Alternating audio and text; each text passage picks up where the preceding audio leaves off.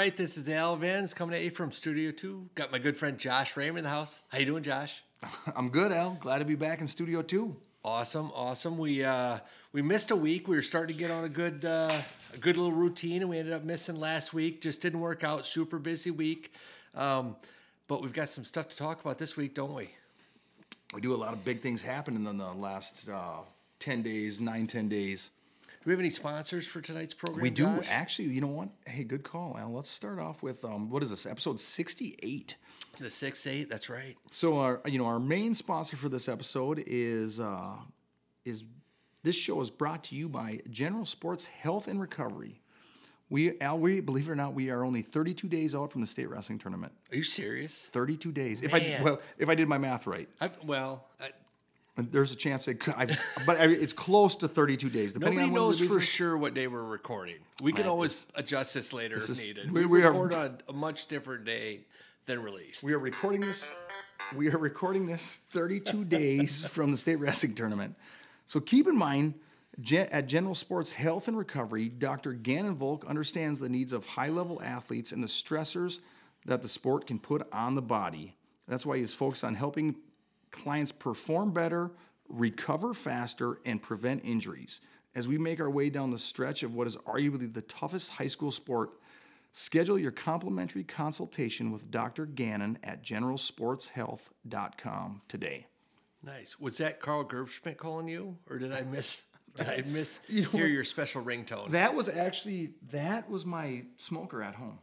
Oh, really? Yes, on my that pork butt is almost up to temp.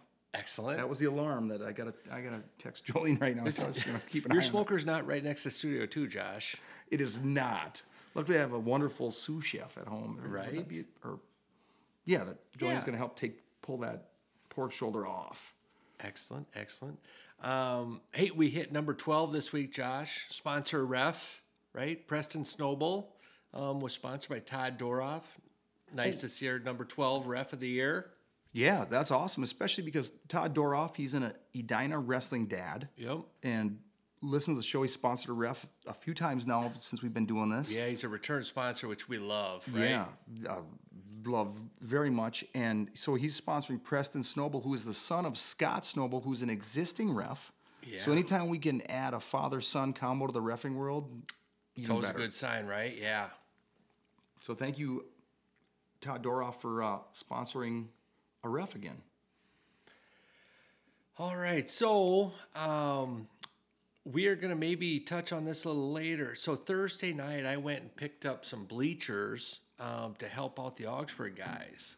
Turns out that Si Melby Hall, um, the capacity there in the bleachers is only 2,200, and they were anticipating more than that for the 2020 version of the Battle of the Burgs. So they actually um, put both teams on the same side of the mat and brought in bleachers and, and packed those. So uh, we've talked about the Battle of the Burgs many times over the years, right? Okay, so just hang on. Let me rewind a second here.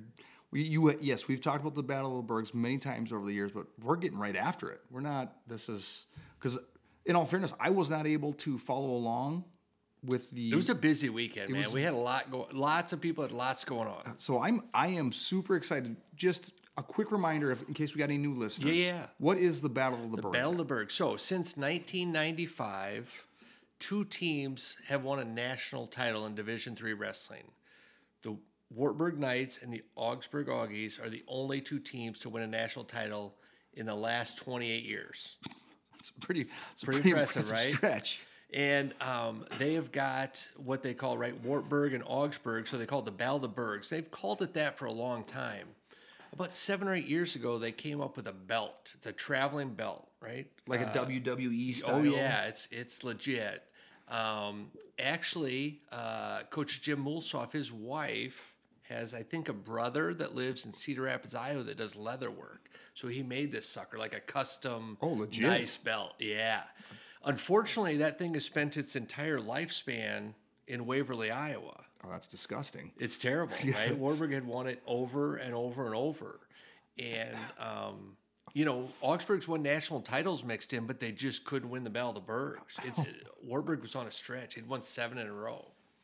And, um, yeah, so that, that duel happened on Friday night up at Si Melby. So that's you're getting the bleachers in Mounds View to bring them over to Si Melby on Friday night for the for the Battle of the Burg, Yeah.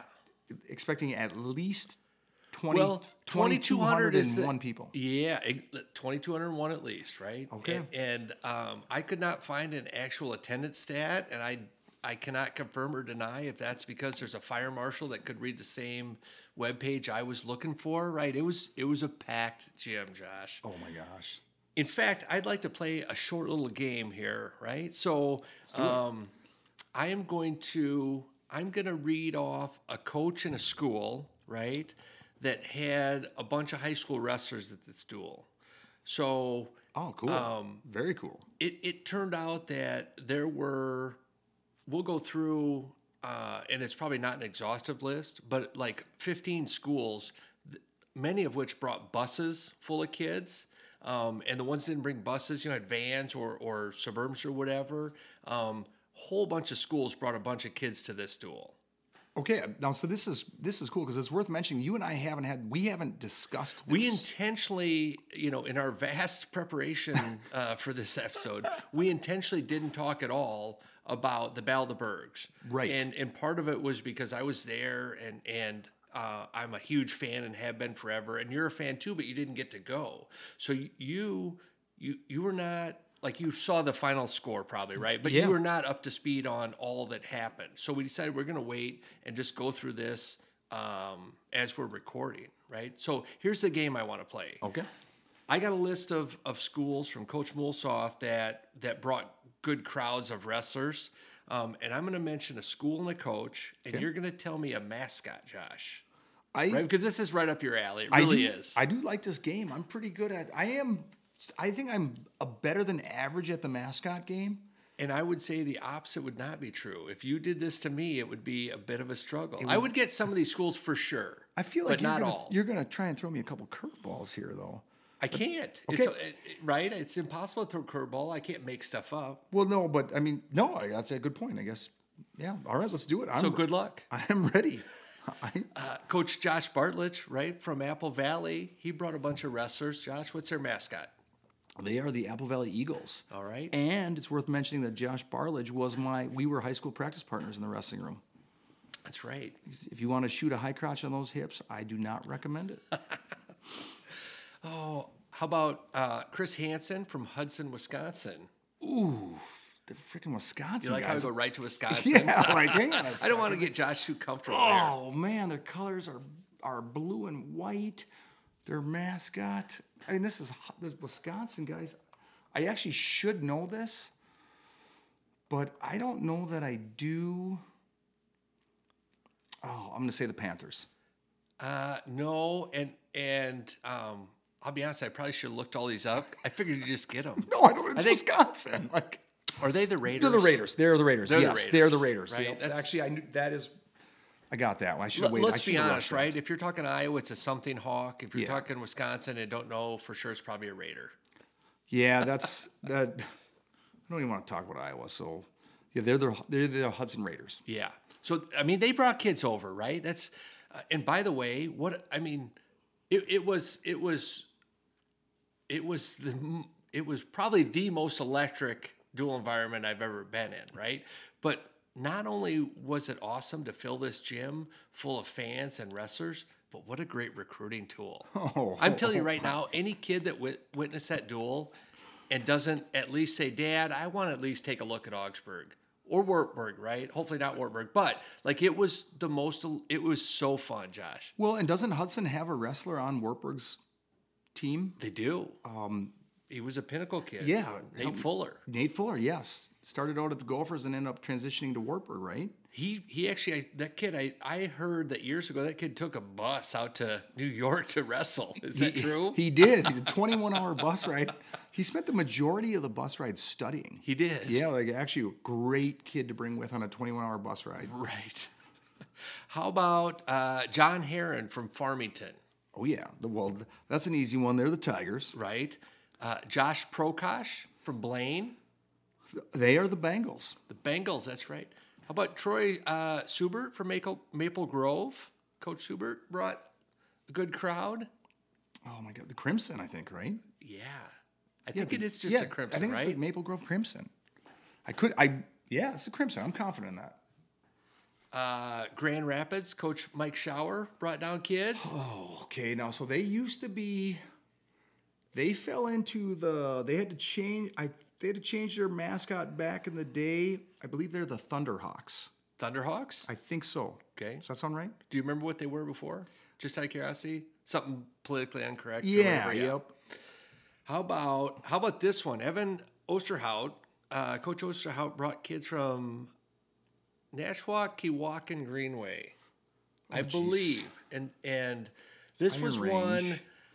This is one I did want to go look and double check, and um, yeah, So that's a tricky one because that, that's up on the Iron Range. I don't have a ton of experience seeing them, okay, but I do remember many years ago, Greenway was in the state hockey tournament, and I believe they were the Raiders. Greenway of Coleraine was the Raiders, right? Okay. So in Nashwauk, Keewatin are the Spartans. okay, Does that sound right? I believe you. But I think since they co-op with those, you know, a lot of times when a team co-ops in the wrestling world, last year they had a they had a female wrestler that placed in state. Oh, Volker, I want to say his last name. I think it started with a V, and I believe she was a Titan. I think their mascot, their wrestling mascot, is the Titans. So Nashwauk, Keewatin, they're the Raiders. No, they're the Spartans. The Spartans, and Greenway is the Raiders, I the believe. Raiders, but the combo is we believe most likely the Titans. I believe it's the Titans. Nice confirmation would be great from someone if they hear that. Yeah, if I, could- I that's a pretty totally, good work, I- I, could totally be wrong. So, if I'm wrong, let us know and if I'm right, even you know, let us know publicly. we don't have. yeah, it's that whole uh, scold in private and praise in public yes theory. Yeah, Except with Josh, it's okay either way. How about um, Coach Munster Tiger in Mound Westonka? Well, that's. They're again. They're they're they go by the Whitehawks now. They, I think back in the day they were maybe the Mohawks or something, whatever politically incorrect in Right, this day and right. age. But they're the they're the Whitehawks now. How about Coach Drew Gow at Minneapolis Roosevelt? Oh, that's what this is a great mascot. I know this one. Drew Gow's been around the Minneapolis area for a long, long time, um, helping and giving back to the wrestling community. They're the Teddies, The Teddies. the Minneapolis Roosevelt Teddies. Nice. The Teddy Roosevelt. Yeah. How about, uh, well, Dan Engebretson? You know Yeah. what school he coaches for? No, uh, It's Moundsview. I'll help you out with that. Oh yeah, I've heard Yeah, of them. They're they're all right. They got a good team. I mean, yeah, their mascot's like the killdeers or, the, the I don't know the ponies or what is it, a Shetland pony? Something to do with a horse, I think. Actually, Oh, I mean, boy. Mustang. Okay, I can't, I can't contain myself with the Mustangs? How about Nick Fornicona? Uh, Nick Fornicoya over at Eastview. They're the Lightning. The Lightning. That's actually a pretty cool mascot. Like it's not. I don't know if it's a mascot mascot. I don't know how to dress up as a Lightning, but I think that's pretty cool. Well, yeah, and when Eastview High School started, it was like the mid '90s. There, there was yeah, it was a the Apple Valley Egan. I was going to say, and they've District. actually they've you know they've lost some wrestlers to the Apple Valley Eagles, right? Like they, there have been a few kids that have been Eastview district over at Apple Valley, but yeah, So I'm noticing a pattern here. When you said Nick Fornicoya, he was, I believe, was a national champion for Augsburg. Dan Ingebrigtsen wrestled for Augsburg. Right? There's a lot of What if I said uh, the name Donnie Longendyke? What what bell does that ring? What college? he wrestled for Augsburg. Right? He's uh, He's up at White Bear Lake, right? His alma mater. home of the Bears. Right? I think. Are they the Bears? Yeah, they got a White Bear Lake Bears. All right. Yeah, they, you, you wanted me to say Lakers, didn't you? I want to know. what They call their ice arena the Hippodrome. The Hippodome? The Hippodrome. Hippodrome? Hippo, Hippodome. Hippodrome. What does that mean? I don't know. It sounds like a. I'm not sure. Is that like a Harry Potter reference or something? No, it's a hockey. The hockey world. I don't get it. Oh, uh, let's see. Minneapolis Park and Rec. Um, they've got a youth wrestling organization there. Um, they sent kids. Um, Jared Lawrence was there with with some Pinnacle kids, and uh, Orlando Ponce, right from Ponce trained. Yeah. Yeah, he he brought kids over. So, you know, just a ton. He's an Augsburg alum through and through, right? Yeah. Like, um, I guess our last. We'll jump back. How about um, Jamie Olson, Coach Olson from Boyceville, Wisconsin? oh, gee. Okay. First of all, it, there should be an asterisk next to the Wisconsin mascots. Why is because, that? Because it's not in the state of Minnesota. This is a Minnesota wrestling podcast. Like, um, you know, can I phone a friend called Teague Fenwick? You wouldn't recognize Tig. He got a haircut. He did. Yeah, he's no longer looks like a hobo. Like it's a real haircut. It's like a big boy haircut. Oh, jeez, Teague, come on. Like, I, I got word that it's his first haircut ever since they started that podcast. His first real haircut. really? Yeah. What what provoked this? I, I don't have the whole backstory. I was kind of hoping you would. I don't. No, I know that. I know that Wisconsin Wrestler podcast is coming out with some gear here in the near future, and we are on the short list to get some. Nice, nice. So I'm excited about that. Uh, now, Boyceville, uh, this is kind of a trick question, but I'm not falling for it because we ran into them in a tournament a few years ago at the uh, North Branch Viking Open, Okay. and um, Garrett Joles, who Yep. wrestles for the Gophers, is from Boyceville, Wisconsin. His younger brother Tret Joles was there and wrestled Kane Short in the championship, which was an awesome match. And the Boyceville, Wisconsin mascot, I believe, is the Bulldogs. It is a Bulldogs. Yeah, they that's um that's actually a pretty cool looking bulldog if I remember correctly. Like the What colors are they? well, they're purple and white. Okay. I don't know how that leads to bulldogs, I, but well, I, I mean, purple's their main color. That the yeah, I remember from the North Branch tournament. They so Boyceville was there too, huh? yeah, yeah. And I, you know, I don't. I know for sure that some of these schools had had over thirty kids there because they brought buses.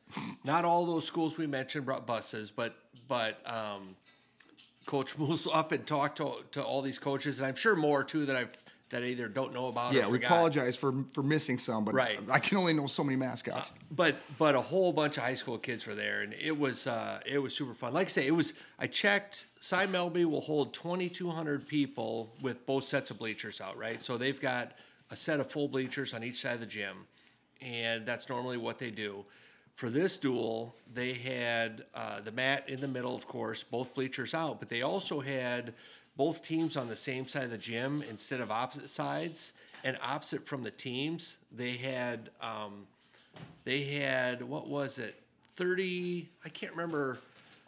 Their bleachers had like two sets of 16s and a couple sets of eights. They had you know 40 50 uh, feet of five row bleachers. Like those were full. Behind there was people roaming around. It was it was packed josh. It was way over 2200 it was a big, and and the nice thing is it was the arena was packed. So like I've been to places where there's events that are that have 2,500 people, but it's in a, an arena that holds you know 5,000 or 12,000 or even 4,000. Yeah. Right. If you go to watch a Gopher duel and there's 2,200 people there in that arena, it doesn't feel like quite as many, right? Because it's just it's a big place, yeah, right? It holds spread out. But th- this place was packed and it was loud. It was awesome. I'm I, I'm genuinely excited to hear about it. Well, I, I, I purposely I texted you. I did I did text you to see how Parker did, yep. and um and that was it. We, I left it at that so we could wait because I, want to hear the rundown today. I want to. I'm I'm super pumped for this. I mean, I'm you like the the the atmosphere, the the environment, like. It would be impossible for me to even come close to replicate. I'm telling you right now. So all those those schools I mentioned, those coaches, I know you know a bunch of either kids, dads, or or coaches from those schools. If anybody listening is curious and they didn't get to go, like just just ask if you stumble across um, one of the kids from those schools or one of those coaches stuff. Just ask how the duel was in general. Just just a quick question because it was freaking awesome, and it was. I mean. I've been to events all over the country, right? From youth to high school to college to D1 to D2, 3, whatever. And it was it it was probably I I can't think of a more exciting event I've ever been to. Um, That's, that actually says a lot. Yeah. That, that that says a ton because of all the Well, I mean, I've been to Carver Hawkeye, right? And mm-hmm. and Carver Hawkeye has thirteen thousand people that boo all together and cry for stalling and whatever. They're they're excited. They're excited for the. But I don't even consider that a a, a destination. But right, but this duel was so much more exciting than any event I've ever been to at Carver Hawkeye. So you've been to Carver Hawkeye. You've been to State College, right? I have. You've been to Rec Hall at State College. Yep. You've been the t- countless times to the Devaney Center, Yep. University of Nebraska.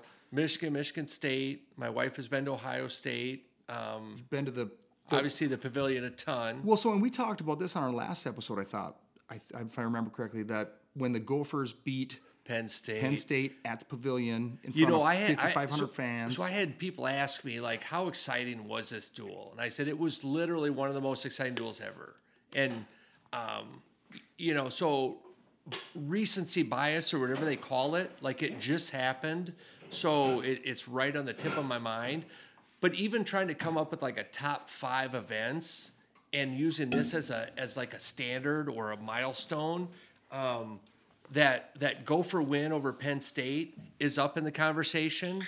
Um, I had a hard time coming up with three more events that were that were even in the same ballpark. Um, it, it That's pretty impressive. it was wrong, and it was the whole package. The arena was absolutely packed with the right size. Wartburg brought a great, like they had, I would say, halfway up one section of bleachers on the far side. So call it, I don't know, two, three hundred people, but a bunch of college kids came along with their parents and whatever, and they were rowdy and they were loud, and th- they would they would chant for stalling all together loud. Like the Wartburg contingent was significant, not nearly as loud or energetic as as the Augsburg one, but it was loud. Like you could tell when. It, there were times, right, when they were pressuring and, and, and Wartburg was on the offensive and and maybe Augsburg's taking a step back once in a while, and they were stalling, stalling, and it was loud.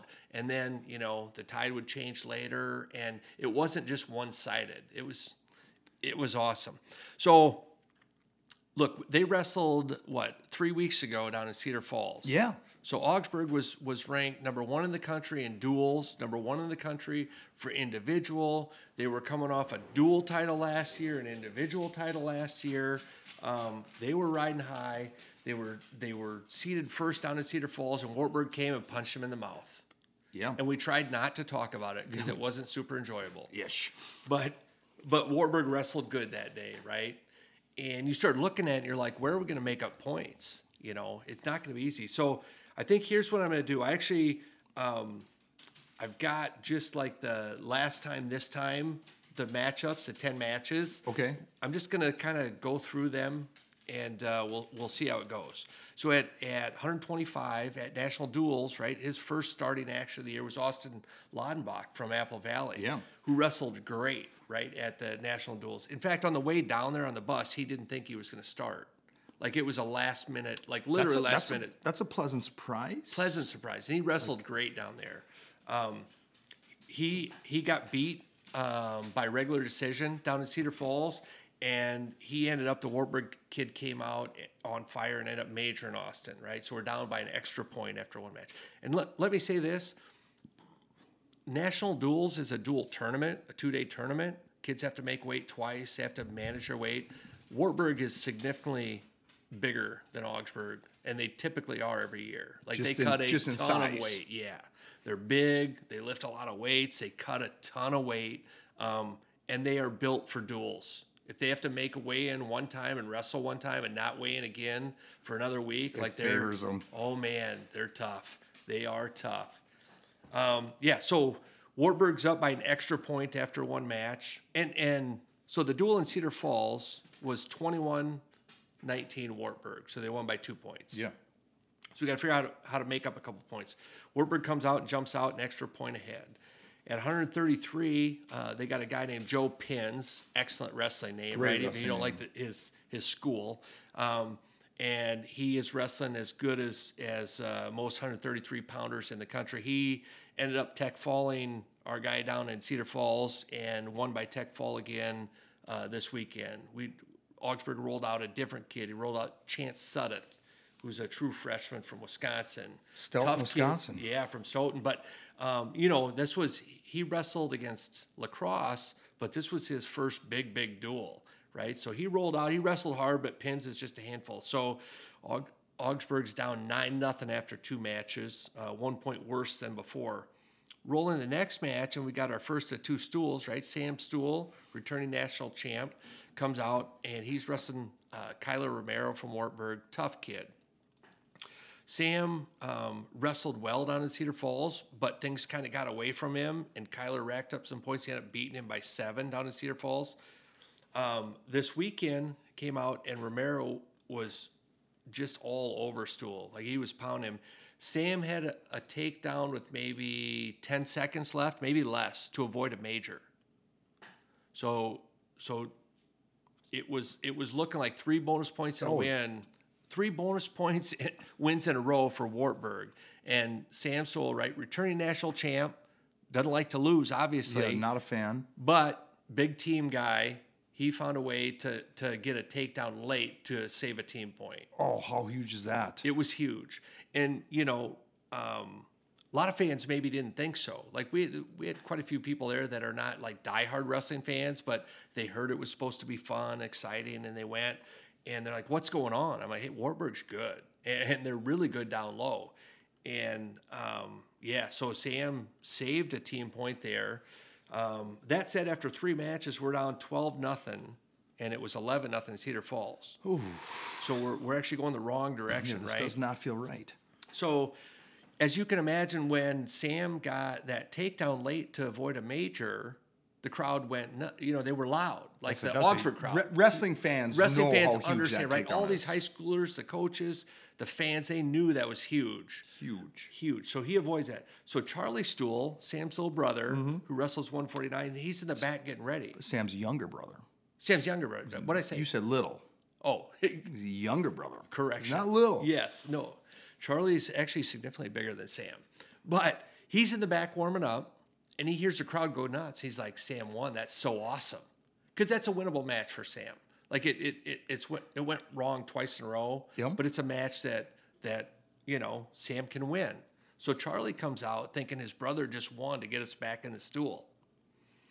In the second period of their match, Charlie looked up the scoreboard and he's like, wait a minute. During his match, he looked up, he's like, that says 12 nothing. Sam, Sam didn't Sam win didn't that win. match. He literally wrestled the whole first period of that match thinking his brother just won. I can totally see that happening. Oh, so Charlie won. Down in Cedar Falls, Charlie stopped the bleeding and won in the tiebreakers against uh, Charlie Dohan. Oh, oh, he's a Minnesota kid. Yes. Irondale. Yes, Irondale kid. Okay, do you pronounce it Dohan? I thought it was Dojan. I well, it's spelled Dojin, and I believe you. I, I'm going to go with Dojin if that's the way to pronounce it. Okay, yeah, yeah, he's from Irondale. Tough Yeah. kid. Yeah. So Charlie beat him in the tiebreakers on Cedar Falls. He comes into this match though, knowing his brother just won, right? So he's all on fire. Oh yeah, little, Charlie came out. He put it. his He, chest out. he put it uh, to Doja, and he ended up majoring him. So he got back that point we had lost. Oh wow. So he went from a tiebreaker win to a major. Okay, I Charlie Stoll beat Charlie Dojan in tiebreakers at the national duels A couple weeks ago, yep. a couple weeks ago, and now he majored him. Majored him, yep. Oh wow, that's a yeah. He put it to him. It was, it was, and we needed it, right? So between Sam avoid saving that team point and then Charlie coming out thinking Sam won and getting off to a good start.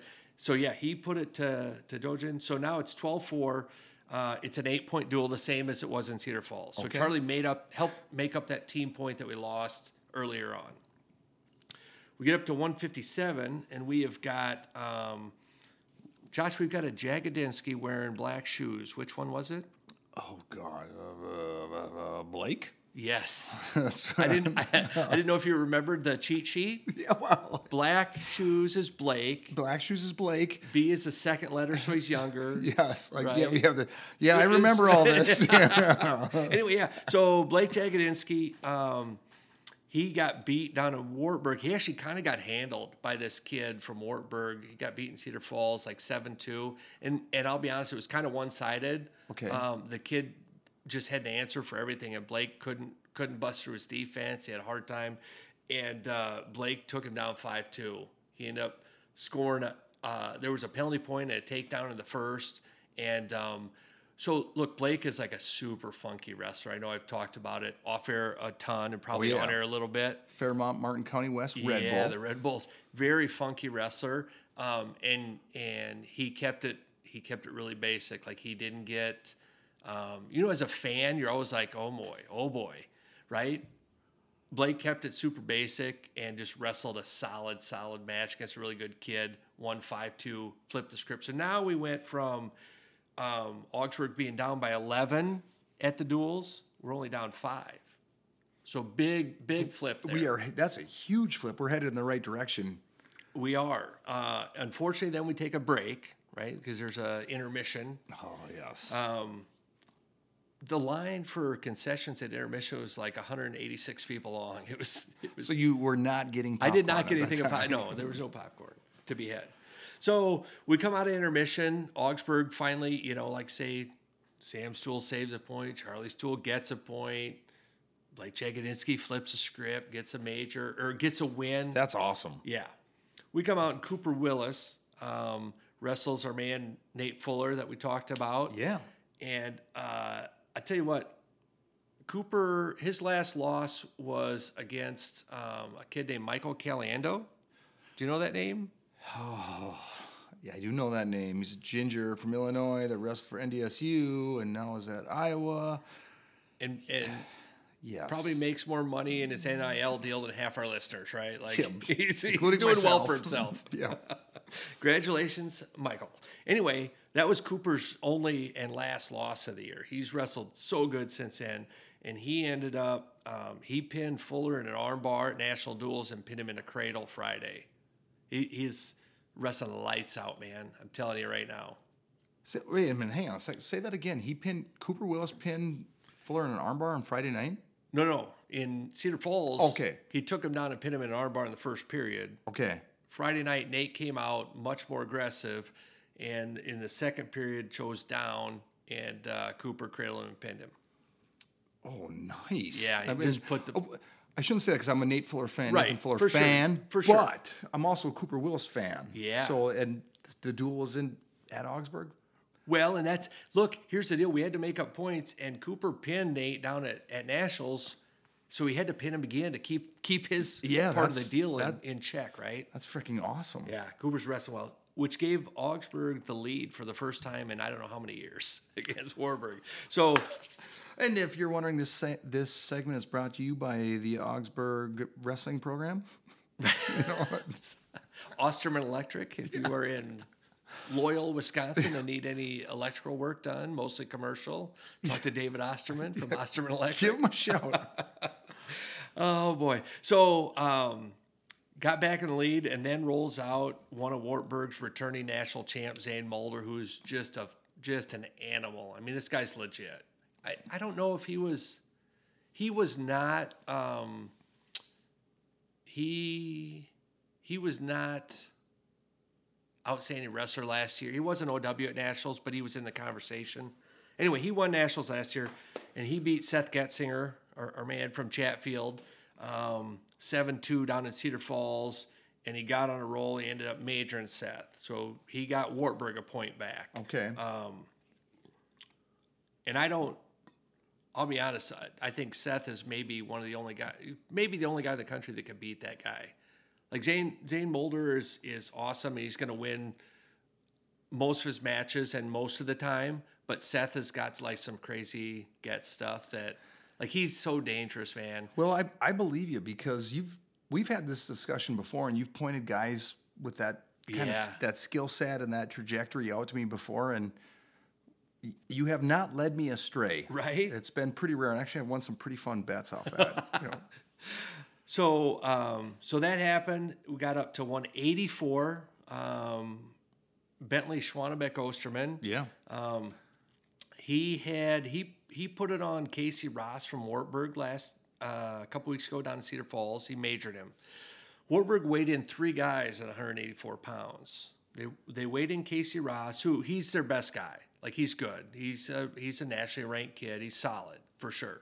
Um, they also weighed in two other guys, one of which was a former Augsburg Augie. Oh, do tell, please. Yeah, Matt this- Rogie was an Augsburg Augie just a year ago.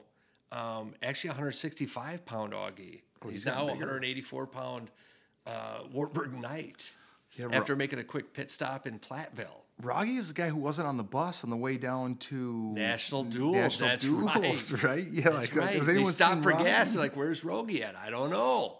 He wasn't there. Matt's now found a home at Wartburg, and so they weighed him in. Um, they weighed him in for the duel at 184.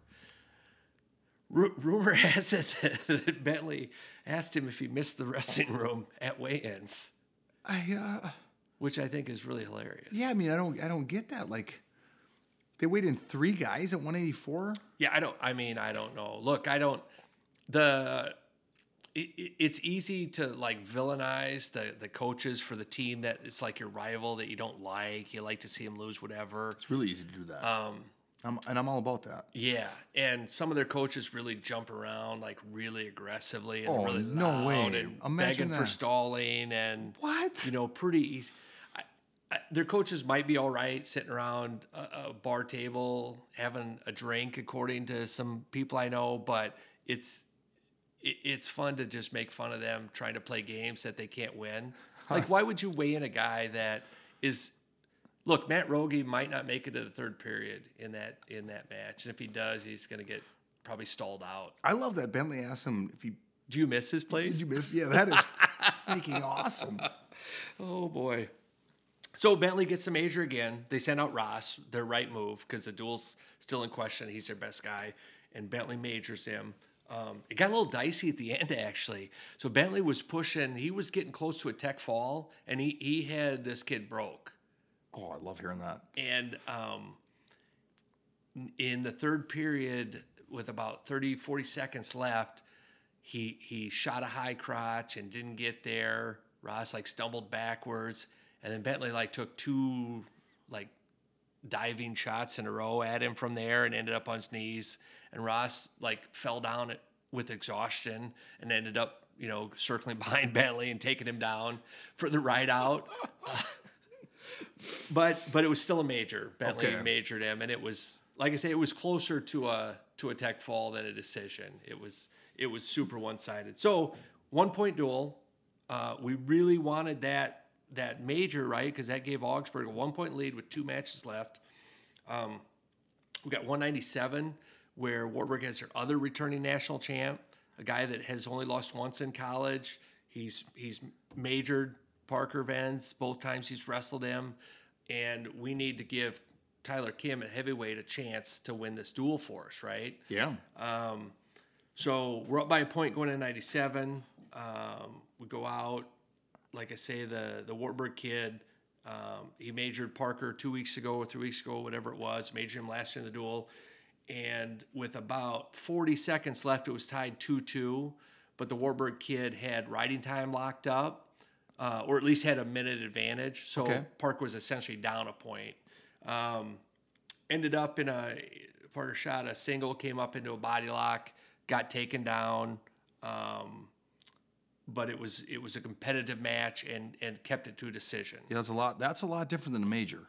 Right, I right. mean, that's that's huge, and that in a in a duel where every point matters, and and we're down to only two matches left. Well, and if if for our listeners, if you know, I really don't care what the kid from Wartburg's name is, but if they want to go like watch some of his matches, what did you say? How many college matches has he lost? He's lost one. He's lost one college match. Yeah. What's the kid's name? Uh, Endemi, like Masomi Endemi, I Yeah, is maybe like- his name. He was a JUCO kid for a year, and then he came last year to Wartburg and just was pounding people. He's good. He's really Great, good. big, like, strong kid. like a fun, like actually, if you want to, it, it'd be worth going to watch some of his matches Yeah. to to dig to get an understanding of how tough this kid really is. Right. And uh, how how awesome is that? Like I and I, I got I can add just a little bit to this conversation here because I got the chance to talk to um, Coach Koob Yep. on Thursday night, the night before the duel, and he was really really happy with their game plan that they had for Parker that they had worked on with Parker going leading into the Friday night duel, Yep. and it seems like it was you know, Yeah, they had a good game plan. He executed it well. Um, you know, and, and look, we both have seen matches and or coach matches that it's like, here's our game plan and we got it, and you just can't execute it. Like yeah, sometimes it's if, impossible. if your game plan is like stop this guy's double leg, but his name is Jordan Burroughs, like maybe it doesn't work out. like, why didn't you down block? Why didn't you block that? Yeah. Um, but yeah, no, it was a great game plan, great execution. And um, with, like say, with 40 seconds left, Parker was in on a single and came up to a body lock, and it ended up not going his way, but he's right in that match. That's awesome. and most importantly, in the duel, he didn't give up bonus. that is huge. so now it's winner take all at heavyweight. Oh boy. Wartburg's up by two, right? As long as no team point um, team points get taken away. Um, winner take all at heavyweight. Josh, um, so in Cedar Falls, I'll start with this. Cedar Falls, Wartburg was up by six, seven. They were up by eight going into heavyweight, and they sent out their non-starter. And Tyler Kim from Apple Valley, um, fifth year guy, went out and pounded the kid and pinned him. I don't know, first period, went out and pinned him didn't break a sweat probably. Uh, this was a different situation, right? Okay. Duels in hand. And this kid is a guy, I'm almost positive he's a football player that also wrestles.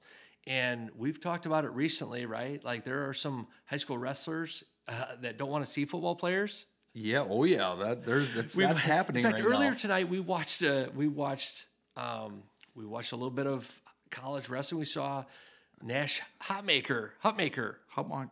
I, say. Maker. I'd say Hutmocker. You I always say Hutmaker? mocker, but I, I heard him say maker. Okay. Yeah.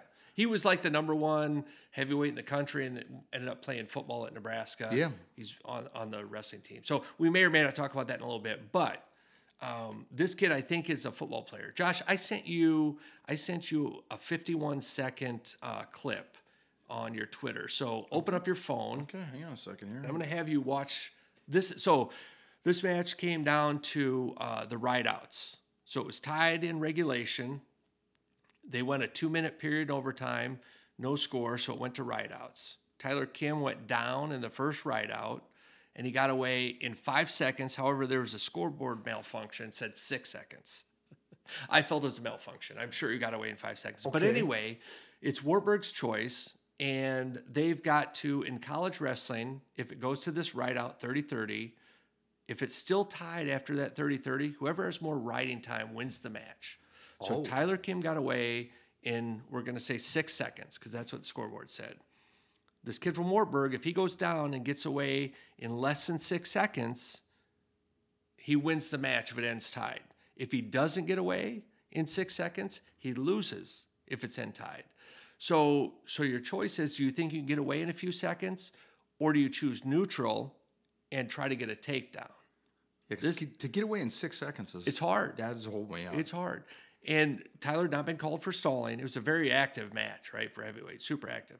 So, what I sent you, Josh, you have it up yet? I do. Okay, Yep. so you got it up. you have So- to excuse me. I missed part of what you were saying. Yeah, the I was trying to do situation is that. So- this: Tyler Kim is ahead two to one, Yep, right? I see this that. kid chooses neutral um, to try to get a takedown in overtime, and they'll wrestle the full thirty seconds no matter what, unless Great there's choice. a pin. I, I actually thought it was a good choice too. So the entire duel, the Battle of the Burgs, who wins the belt? Does Wartburg continue dominance over Augsburg? Like what happens here? Comes down to this 30 second go at heavyweight. Heavyweight. Two guys have been wrestling for uh, seven, eight, nine and a half minutes, right? They've got to be exhausted Oh, by gotta now. be shot. So I'm gonna, I'm gonna come down there actually and watch. Do you have your volume on? I'm gonna come down and watch this 51 second clip with you. Yeah. Um, while we're we're on here, go ahead and fire that sucker Okay, up. hang on a second. Oh, you know how I am with IT. With, hang on. Okay, here we go.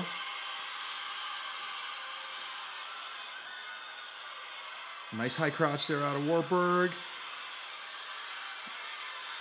He's got his head in his thigh, like he's deep. Oh, he's oh, got it. oh, oh my gosh! What the?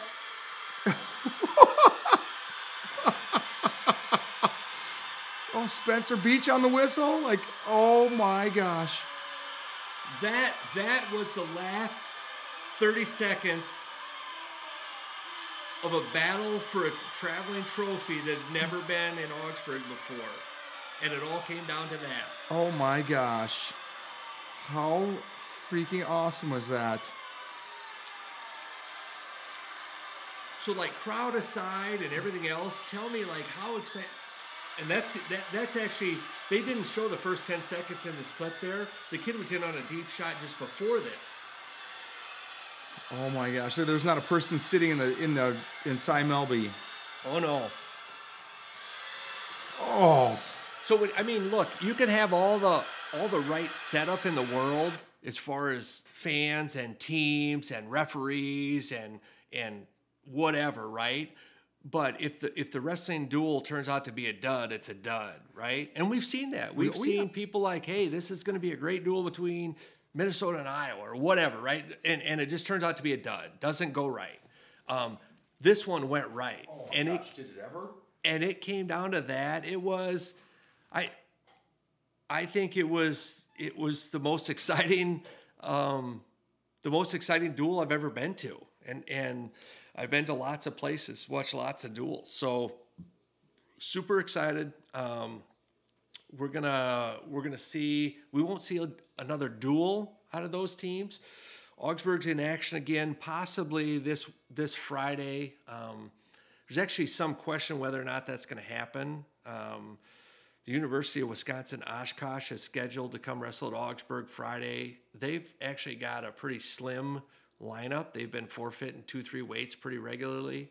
So there's a chance that duel might not happen. But um, Augsburg's got another duel. They they're going to go.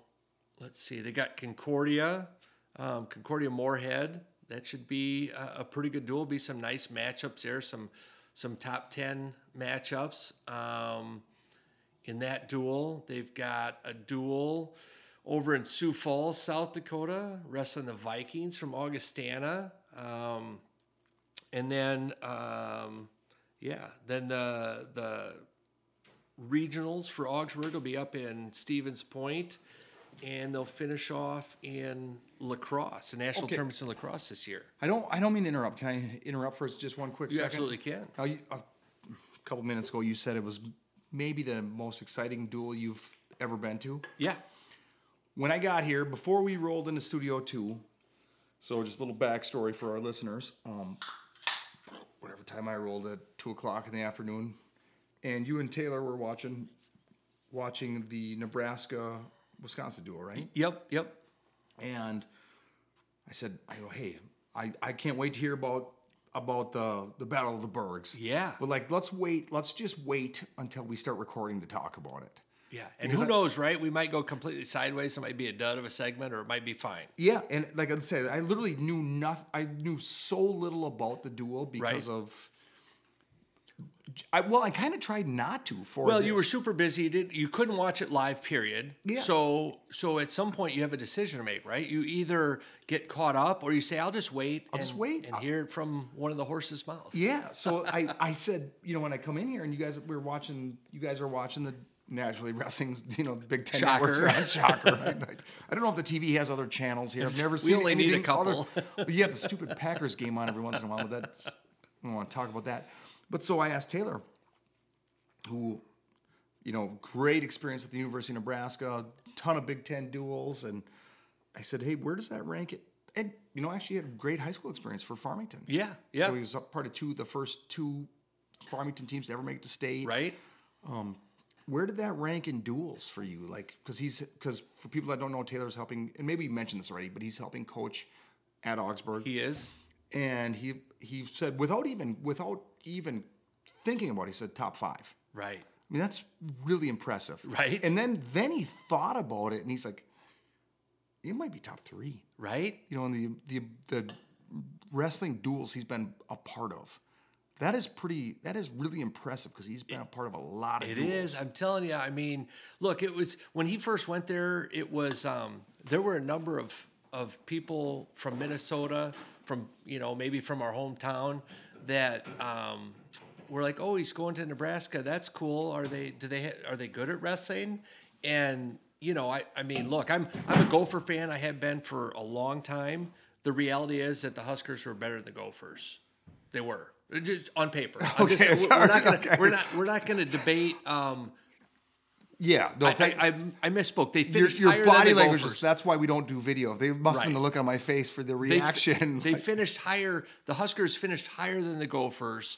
Um, got kinda you defensive know, there. Yeah, which is understandable. I also am a Gopher fan. Yes. But um, they were similar. I'll say they were similar. Yeah, you- for sure. And the Gophers had happened to finish behind the Huskers a couple of times. So so anyway, um, you know, for those of you that don't know if Nebraska has good wrestling, like they're a pretty good Big Ten school. Oh, yeah. And and he got to be part of you know duels at Penn State, at Iowa, at Ohio State, part of the Dream Team duel, Minnesota versus a country Yes. you know, part of the first and second ever high school um, state tournament team for Farmington. Like, been a part of a lot of cool stuff. And he said top five. And then when he started thinking, said top three, right? Like, high praise. And it didn't take him long to, No. to, to narrow it down to top three. And then he's like, he had to roll. So we didn't we didn't discuss it. And I, and part of it was I didn't want to know much more because I'm I'm which is fine, right? Like it's it, and it's different too because he was he was on the sidelines for this one, and some of his other ones he was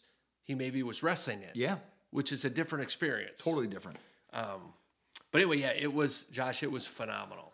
It, it was unbelievable. And I have said, I don't. I think the first time we ever did a podcast, not quite the first time, the first season we did a podcast, I know for sure we talked about the Bell of the Burgs um, during our first season of episodes. Oh, I and I said how it. much fun it was. And I'm telling you, um, you know, if you want, if you like rowdy wrestling, plan on going down to Waverly next year and watch the Bell of the Burgs in Waverly because those guys gonna be even more pumped up and more rowdy.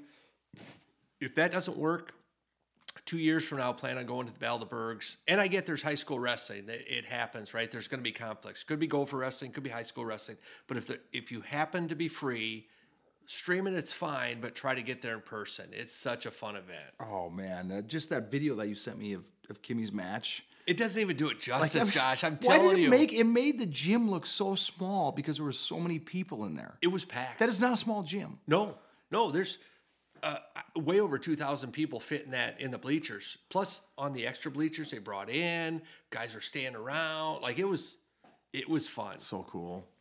And and I even said this. You know, it's easy to say in hindsight, but I said, you know, even, even let's say Tyler gets taken down at the end, and that kid was in deep a couple times. Deep, He's super athletic, really good, deep, good like- heavyweight. He- even if that kid takes Tyler down, that's an awesome duel. As a as a as a you know trying to be a non uh, biased wrestling fan, it still would have ranked up there pretty high. But like emotionally, when your team wins in that situation, the team you're rooting for, like it it just it jumps it up another half notch. Like it's a for sure top event. How cool is that just for Minnesota wrestling? Like when you were giving me when you were testing my IQ Mascot the knowledge, mascots, yes. I I maybe got I probably got half of them wrong. I don't know, but if there's that many high school wrestling teams that were coming, you know, that were Yeah. coming to watch, that's that's really good for the sport in the state. Yeah. and especially when we beat an Iowa team, Right? Man, it feels good. Right? I wasn't even there, and I'm pumped. And a good Iowa team. a great Iowa team. I mean, yeah. this is a team that is that has won, you know, roughly half, actually slightly over half of the national titles since 1995. I've got a permagrin on my face right, now, Right. just because it was an Iowa team they beat. Oh man, yeah, it was. Yep, I. I'm gonna stop saying how great it was because I can't convey it any better. But it was super fun, and and I do. I'll say this: if you if you didn't make it to that event and you know someone that went, whether it was from one of those schools I mentioned or elsewhere, just ask them like if it was fun or not and what they thought of the event, and get like a a second opinion versus just mine on whether or not that was like one of the most exciting duels. And I'm sure there are folks that were at that duel that have been to to big duels. Maybe it was a section tournament duel or something, and and they thought they were more exciting. But I'm telling you right now, that is way way up there in the list. Oh man, Anybody who was there is not gonna rank that low. It sounds it sounds and looked awesome, and like literally that's why we waited until I didn't even I didn't I literally spent zero effort looking for results. You well, you ignored them intentionally. I did. At some point, you decided I'm just not gonna look on purpose. I will not. I was waiting for tonight to do to hear the rundown, and that is freaking awesome. Yeah, it, I mean, look, out of 10 weight classes, there were like seven or eight Augsburg kids that had to do something special to to help make that happen, whether it was to win or prevent a major or to get a last second takedown or to get a major. Like it was To get a last a last second takedown to avoid the major. to to avoid the third straight bonus point loss. Yeah, like oh man, that There's only ten at ma- Josh in high school. If your team loses the first three matches in a duel, that feels bad, right? It does. Imagine if there's only ten weight classes and you lose the first three all by bonus. It's not good. No, That is not no, good. it was.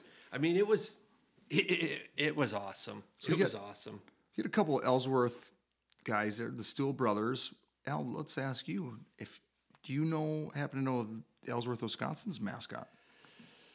Well, Coach Matzik had brought some guys, some teams over to the um, to the clash, and um, I'll give you a hint. friend of the show Ryan Elson is from Ellsworth.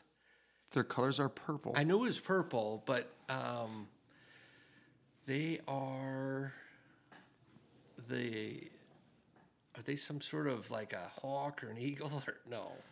What are they? I don't know. They are the. I think they're the Panthers. The Panthers. I think I see. I seen them in a tournament last weekend. That's the only reason. I, I could be. I could be totally wrong, but I went to U and I. My brother has a panther tattooed on his shoulder. I should know that, that I should be able to like Panthers should be a guess at the top of my mind. well, seventy five percent of schools that are have the colors purple are Panthers. Panthers. right? I believe that statistic, Josh. That's, that, Extensive research was done. it's legit. Oh boy. That is so awesome. That is congrats to the Augsburg Augies for um, winning the Battle of the Burg and bringing that belt home. Congrats to that team. Seriously, that belt is. It, it, look, they're those two teams are clearly the best two teams in D three. Augsburg has won more national titles than Battle of the Burgs duels in the last eight years. Like That's yeah. That okay. Wow. Yeah, yeah. I mean, it's what you know. You talk about people in different sports; they throw out the records. This is legitimate. It's it's pretty close to throw out the records because they're both really good. Even in down years, they're both going to be good. And uh, last year, Wartburg was gigantic favorites on paper, and Augsburg put it to them at the national duels. They finished ahead of them. They won it, but then a few weeks later, they went down to War- to Waverly, and and Wartburg put it to them. Like it's just, yeah, it's a great rivalry. It's really fun to follow. It's nice that it's so close to home. and you could you could easily make a, a pretty badass documentary about it. We don't have to, Josh. Oh, do tell, Al. Um, I will not spoil much, but there's a um, there's a group that does documentaries for the NCAA, um, for the NCAA, and they will be releasing a partial documentary, I believe, at the National Wrestling Tournament with a full documentary to follow on this rivalry. Did this group hack my my notes or what? I mean, This like this group spent two or three days in in Waverly, and then two or three days in uh, Minneapolis, and then was at the duel, and they're going to continue to follow it through the national tournament. oh my gosh, that could be sweet. They do not have as nice as nice as of a camcorder as you want to get. Yeah, yeah. I don't even know what they have, but I'm guessing it's not as nice as what you've picked out. oh, Anyway, yeah, someone's doing a documentary on the rivalry. that is fantastic. The New York Times did, um, uh, I think it was probably 10, 12 years ago, the New York Times had um, uh, uh, rivalries in sports. yeah, I It was all sports, not just college and not just wrestling. And Augsburg was up there above all sorts of, you know, Augsburg, Augsburg, Wartburg above all sorts of, um, you know, rivalries in other sports or whatever. Yeah. yeah. That, it, so it's a what- good one. Oh man, it's fun to be a part of, man. Sounded awesome. And here's the deal, right? Like, um, you can get a you can get an Augsburg shirt super cheap if if not for free. Like two years from now, if you're not doing anything, head up there. Just go hang out and watch it. It's fun. It is fun.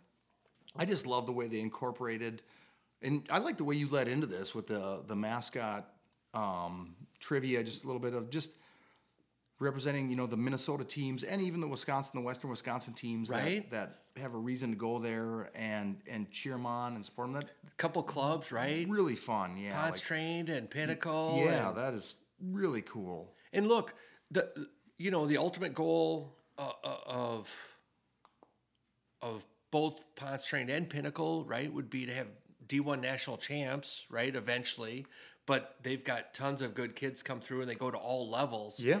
Oh, for sure. Um, in fact, you know what? If you see Orlando or or Jared Lawrence, I know was there. I don't know that Brandon was there. I think he had something going on. Um, was- I think he was at gymnastics. he was right. Utah. I'm sure. Who nine nine seven five or some crazy On the uh, beam. right? Man. Anyway, um, if you see Jared or, or Orlando, you know maybe ask them like what the duel is like too, like because they've both been a part of a lot of big things. Oh yeah, I will gladly do that. Yeah. All right. Um, hey, college wrestling. Josh, has there been any 184 pounders from Minnesota having any upset wins or big wins lately in college? It's kind of Holy a- buckets. It's a w- interesting weight because they was they were kind of coming across my Twitter feed one after another. It was after nonstop. Another. I'm like, do I have, is my Twitter broken? Why is it just 184? Because I saw McAnally beat uh, like a top 20 guy, uh, Brian Soldano, Yeah. like tough kid, And really hard to wrestle type of very hard, right? funky, and weird. Bergie beat beat a top eight guy, right? A guy projected to be an All American, Sam Wolf from Air Force. Oh, that's a nice win. Yeah, Bergie beat him. Um, in our Ryder Rogotzke watch, Yeah. he wrestled Jaden Bullock from Michigan. Um, What was the score of that match? Was it close? well, Bullock, Jaden- Bullock scored a total of zero points. What's Bullock ranked? He's ranked, uh, I don't, maybe like 15th? Yeah, yeah, 11, 12, 15? 15. 10 to 15, I would say. Okay. I thought it was 15, but it, it it's in that ballpark. Sounds like good. he's he's a on paper like a blood round guy. So that was like he's the kind of guy you might have to wrestle in the blood round at nationals. And Ryder didn't give up a point, which is good because when we think Ryder Rogotzke, we think defense, right? No, No, we actually think offense. think defense. Ryder racked up 21 points. I think it was 21 nothing. 21. Was that right? Was it 21 nothing? Tech fault him. So he well, 21 nothing. It's hard to get to 21. It's really hard to get. So so How do you I didn't that? see the match. He had to be up 14 to nothing and have a seven point throw to get to 21. I don't. Yeah. That's the only way you get there Like, without uh, penalty points. yeah. That's a 21 nothing. three nothing. point takedown. Tell me the last time you saw a 21 nothing match. It's Never- not common. I've never seen is that. uncommon. I've never. seen- Thank you to Kelly Rogotzke for teaching Ryder how to wrestle. right? oh, well, hey, speaking of um, Minnesota kids, he's not 184 pounds quite.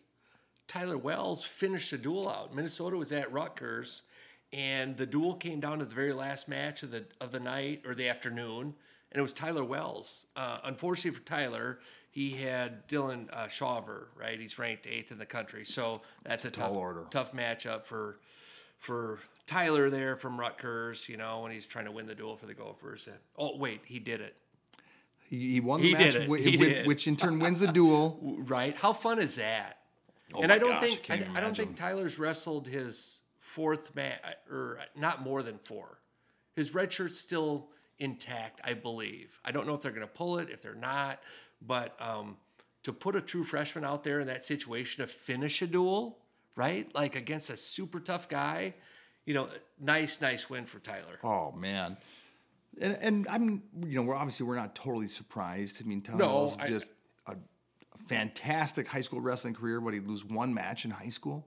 Right. Like it's it's we're not shocked that he's, you know, doing these things at the next level. So that is awesome. And and even better, like oh man, we do not want to the Gophers. To Rutgers, are you kidding we, me? we cannot lose No. the Jersey, one of the Jersey Shore, whatever they are. oh gosh, no way. Oh boy. Yeah, so um all kinds of stuff happening this weekend, right? But for college, I just figured after I spent a bunch of time telling you how excited I was about this Augsburg duel, I'm telling you right now, man, you gotta go watch this sucker. I know you haven't, you have not been to a Battle of the Burgs in not. years, right? No, Or ever. No, never. It, we're gonna change that, Josh. I promise. I I, bel yeah, I would have been there if the schedule. I'm actually going to get sure. on the phone after that we record this. I'm going to get on the phone with Coach Reitmeyer and tell him he cannot have anything scheduled the weekend of the Battle of Burgs next year. And we were taking the bus down to, I don't know. We'll see what happens. Well, what about We'll what Like, I mean, there was the Simley girls tournament. That's why I wasn't there this year. The We're going to get, tournament- I'm going to talk to Coach Short. We're going to get a girls tournament in Waverly the next day if we have to.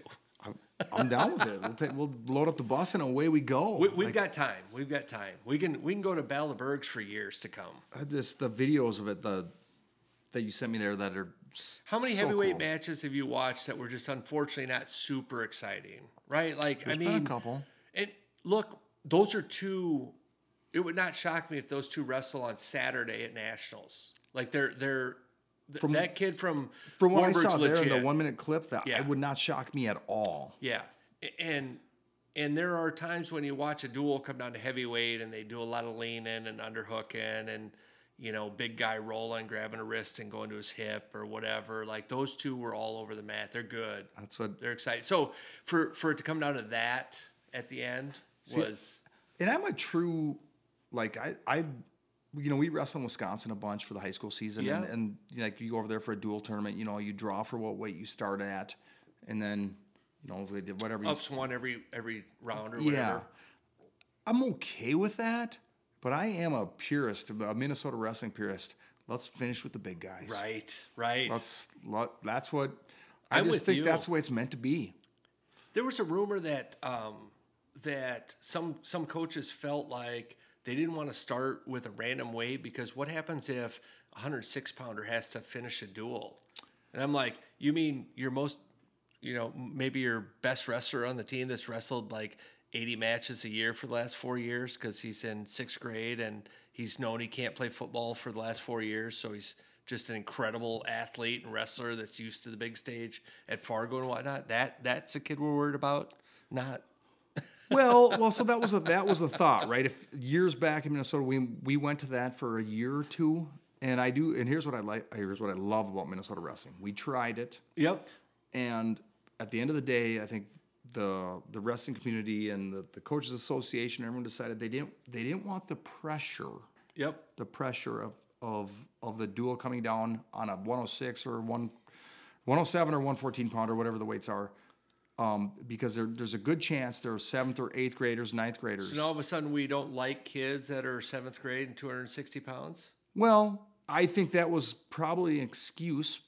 I think so too. That but I'm with you. I, a look, cop I, out, 'cause I'm we- picking on you. I'm with you. I, We I actually it to be the big guys, man. Yeah, I prefer. I prefer traditional. Yeah. Start little and go big, and and be done with it. It is what it is. I'm, It also look. It also makes a difference sometimes for for bumping kids, right? Like let's say you started at 100, 140 some middleweight. yeah. Well, maybe you were maybe you were gonna bump or not bump based on matchups or or dual score, but you might get that taken away because we're starting at the weight that you were gonna bump your stud up to. For sure. Start at the bottom, that never happens. So now this is for our for the the handful of listeners we have. Let us know what you think. I, I would be curious. DM us, tweet at us, whatever. Send Al a message on Facebook, which he never checks. One of um, our wives will get it. Yes, one of our wives will get I it. I mean, one of our IT staff. Yeah, we'd like to hear your thoughts because I'm a I'm a big fan of starting at 107 and finishing at heavyweight. Any any of my wrestling fan friends know that we Yep. just talked about it, but curious if there's other people that are like, no, let's let's go back to drawing for a weight and starting at 133 and then rotating through. I look, I don't have a problem with the way they do it at the Clash. Yeah, you know, where they pick a random weight and then rotate one every. But that's a unique thing, and it's like it's an interesting little one-off for me. I, I would prefer.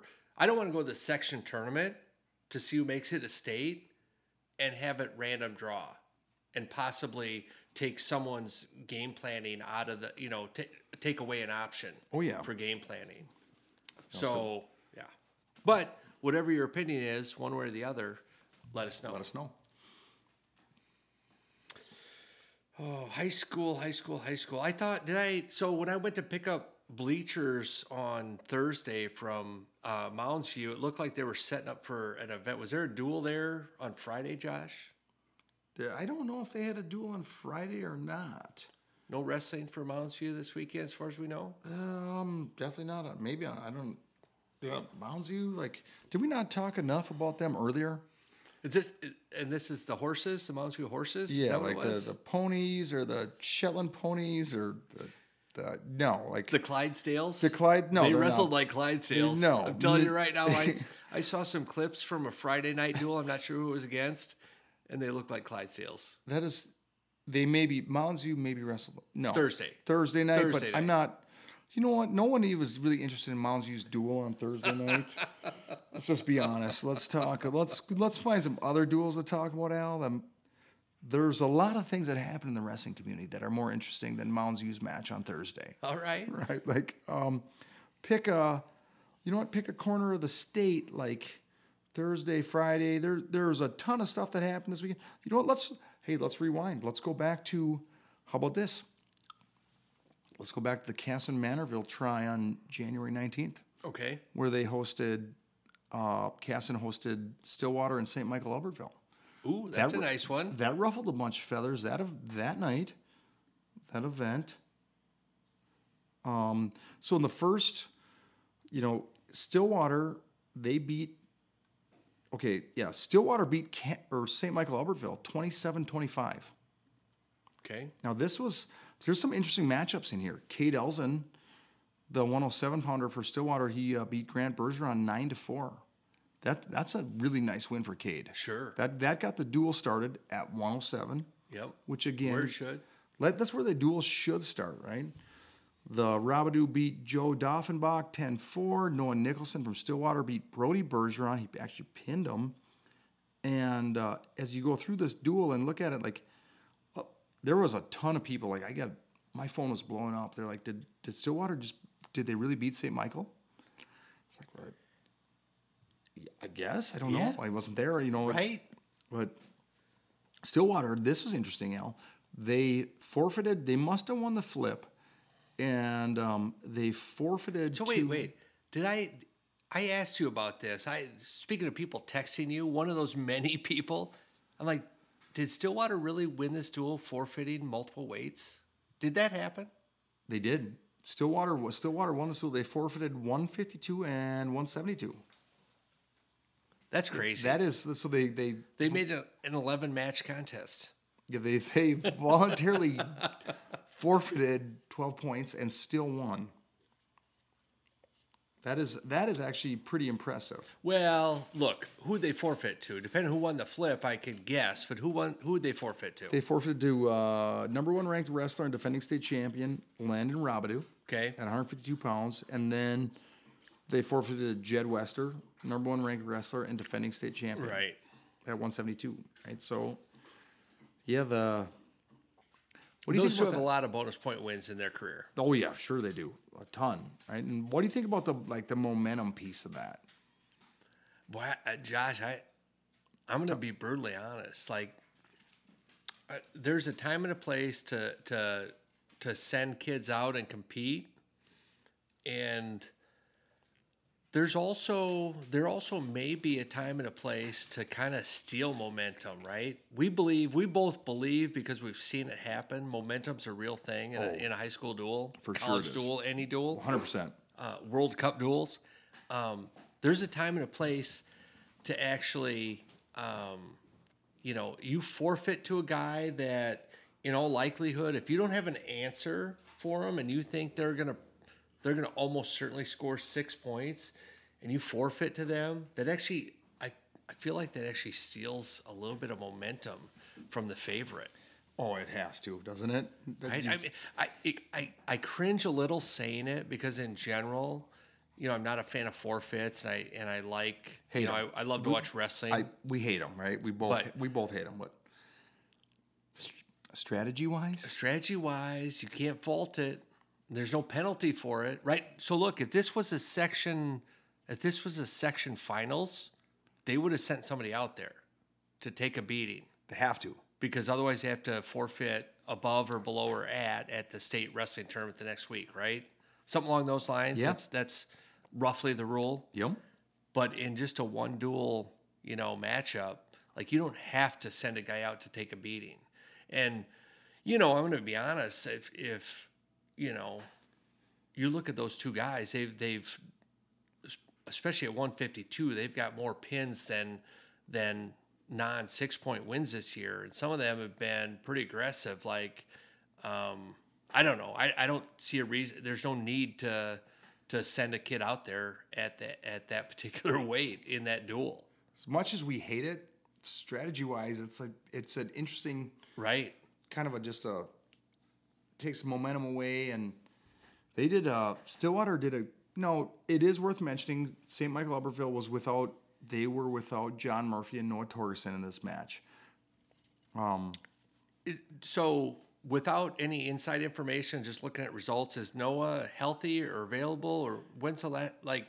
You he's know, been he- unavailable for a while. Then I thought I saw him briefly. Yeah, he wrestled at the Clash, you know, and wrestled well. Yeah, So I'm not. I don't know for sure. but he didn't wrestle in this duel. he did not wrestle in this duel, and neither did John Murphy. Okay. So and, and you know they both kind of have been they they've been in and out of the lineup a little bit, and that, and I'm sure they're probably dealing with some nagging injuries or illnesses, and um, I'm guessing they're hoping to be back for the postseason and probably just playing it safe. But still, like you have to tip your hat to Stillwater. They did. They won some matches that on on paper they were not expected to win. Like at 133 when Isaac Leonard beat Gavin Jackson five to four. That I mean that's a that's a big win for for Stillwater. Sure. You know that and uh, I mentioned Cade Elson over Grant Bergeron earlier. Like Grant, you know, early in the season, Grant Bergeron, what was he ranked? Was he ranked like first in the state? I yeah, want to say. super high for sure. That's so. It, um, so that's a huge win. Like Cade is one of these. He's one of these guys that he's he's really really developing as the season has gone on. I know he's a young kid, you know, but kind of finding his way and getting more and more comfortable. And he's one of those kids that's like super tough on top, and that could just be a huge equalizer. And Oh yeah, yeah. especially when you're when you're not used to wrestling kids that are tough on top. But now, likewise for like St. Michael, they had Jared Watson back in the lineup, and he got a win over Linson Turner. That he beat Linson eight to three. You know, Jarrett spent the first half of the season. He was out some type of injury. I don't know exactly what it was, but he's back. Um, Cito Tuttle, you know, his dad put together our end of show wrap. Thank you, Mr. Tuttle. We really appreciate that, No, Tony. I can't tell you how many people are like, "Where did you guys get that? How much did you pay for that?" all it happens all the time. But that is, you know, that was that's a pretty fun try they put together. And then then Kasson, Kasson Mantorville ended up beating Stillwater. Wow. Yeah, they beat Kasson, beat Stillwater 32-27. Rex Ashford from Kasson, he beat Cade Elson 4 nothing. Joe Doffenbach beat Callan Anderson. He actually pinned him. Noah Nicholson beat Spencer Myers. He pinned him. Mikey Jelinek, he pinned Kimani Bent. Like they were just rolling through bonus points there in the first three out of the four matches. Then the Frederick brothers, the Frederick brothers from Kasson, they decided they're going to slow it down a little bit. Jonah Coleman, he also got a decision. Joey Kennedy, he got a tech fall. Luke Swanson, super tough. He actually major decision Linson Turner. Dominic Mann, who's having a fantastic season. We talked about him last week. He got a pin. Jacob Dutzman, he got a major decision over Isaac Hunter. Cito Tuttle kind of stopped the bleeding a little bit when he beat Owen Nelson 9 to 6. And then at heavyweight, Andrew Olson beat Casson Winia. He pinned him. But yeah, Kasson Mantorville ended up beating Stillwater 32 27. That was a heck of a that's a heck of a try they had there. Yeah, that's super cool. Where was that at? That was in Kasson. And what was that? That was January 19th. 19th, which was a little over a week, week and a half ago. Because it was uh, they still do the Swallow duels, Josh? Yeah, that was that was actually yesterday. Yeah. Kasson ended up winning that. They beat Shakopee in the finals of the Swallow Duels. Nice. Yeah, then they the um it was kind of nice. Kasson they stream for the Swallow Duels. They stream the Kasson matches, so you can watch whoever they wrestle. Like if you're if you're interested in La Crosse Aquinas versus Caledonia, you're Not not going to be able to catch watch that that, but you can watch the Kasson Aquinas duel or the Kasson Shakopee duel, which is, is still good, you know. And he, it's kind of nice being able to watch that. Sure. Well, so then, okay, that was January 19th. I was kind of trying to deflect from Thursday night, Al, when you were talking. Hey, you know what? Let's talk. Let's talk a little bit more about. Um, let's go outstate Minnesota, Al. Let's just. How about like Section 8 AAA? For the last handful of years, Willmar and Bemidji, they have just duked it out in that section. And they've battled, they've battled for section championship. And I, I think Willmar's Willmar's probably got the best of them the last handful of years, but Bemidji's made it to the state tournament. Well, here they were. They wrestled, and Willmar beat Bemidji 29 28. That will be a fun section to keep an eye on. So now I know what you're thinking. Like, that's a long ways from us, right? Well, That's like, I'm hoping it's streamed because I'm gonna be honest with you, it's gonna be hard for me to get there. yeah, like we. There's a lot going on that weekend. Bemidji's a long ways It's away. a long ways. But if as I, I'm looking at the breakdown of the duel, and you know I'm trying you know trying to figure out where each team can kind of flip a match, this and Right, right. And here's one thing I thought was interesting. Willmar had Colin Carlson. He wrestled 139 pounds. He did not. He's like a 152 pounder, Josh. I've well, seen the kid. He is. He is like 150. He is Chad Carlson's son. He is a 152 pound. I mean, he is the size of a 152 Right. pounder. I've seen it. I know. Like Kim and Cash have wrestled many times over Yeah. the years. So For I- years and years, they've kind of tracked to be the same size, right? Like every year they kind of, well, maybe one outgrew the other. Nope, they're the same. I always liken them to be the same size. Right. And um, apparently, Cash is not wrestling 139. no, he is not. but Conlon is.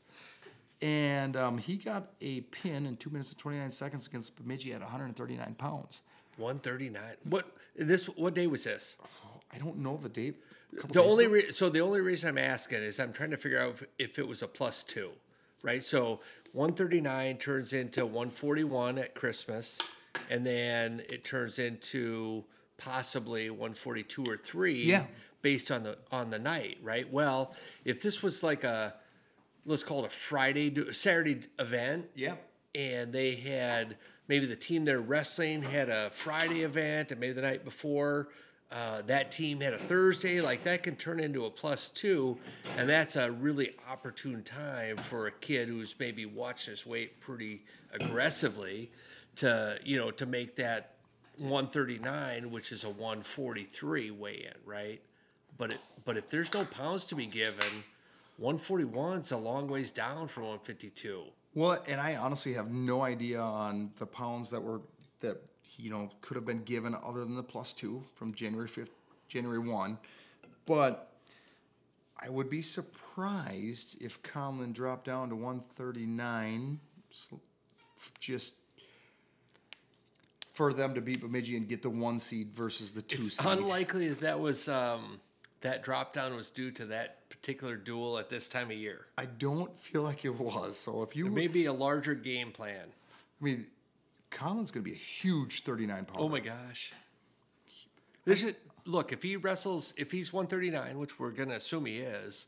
There's a, a, a chance, right? There's a reasonable chance he could wrestle on Saturday night at the X.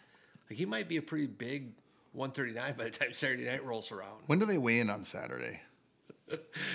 early. I don't know. Early, yeah, it's got to be what one or two hours before the first match, which is like a blood round match or whatever Saturday morning. Yeah.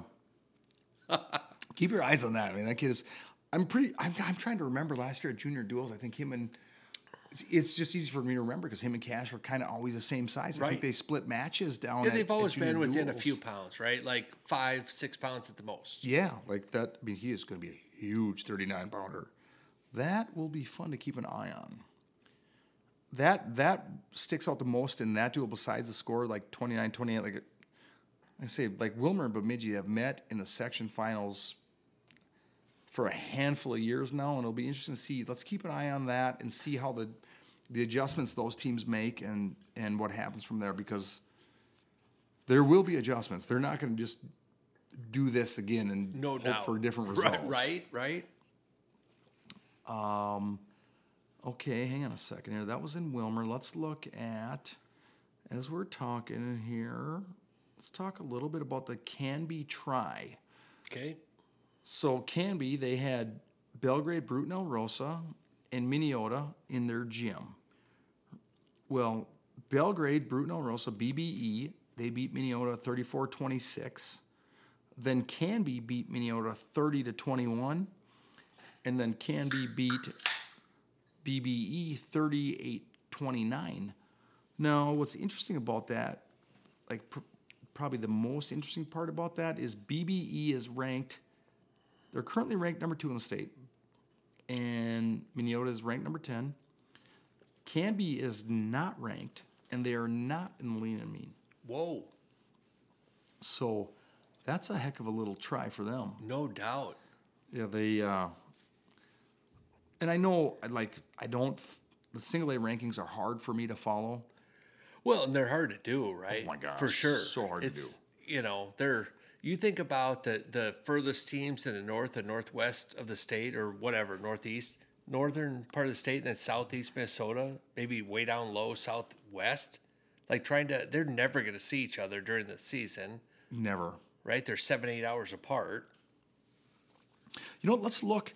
So I know that I know Canby and Minnesota. That's that is a significant rivalry. They're Sure. They're not fans of each Right, other. Let's right. see how far away. Then let's go to the old Google Maps here. and Let's see how far away they are because I'm curious. Now Belgrade, I know that's like an hour and a half, hour and forty-five from Canby.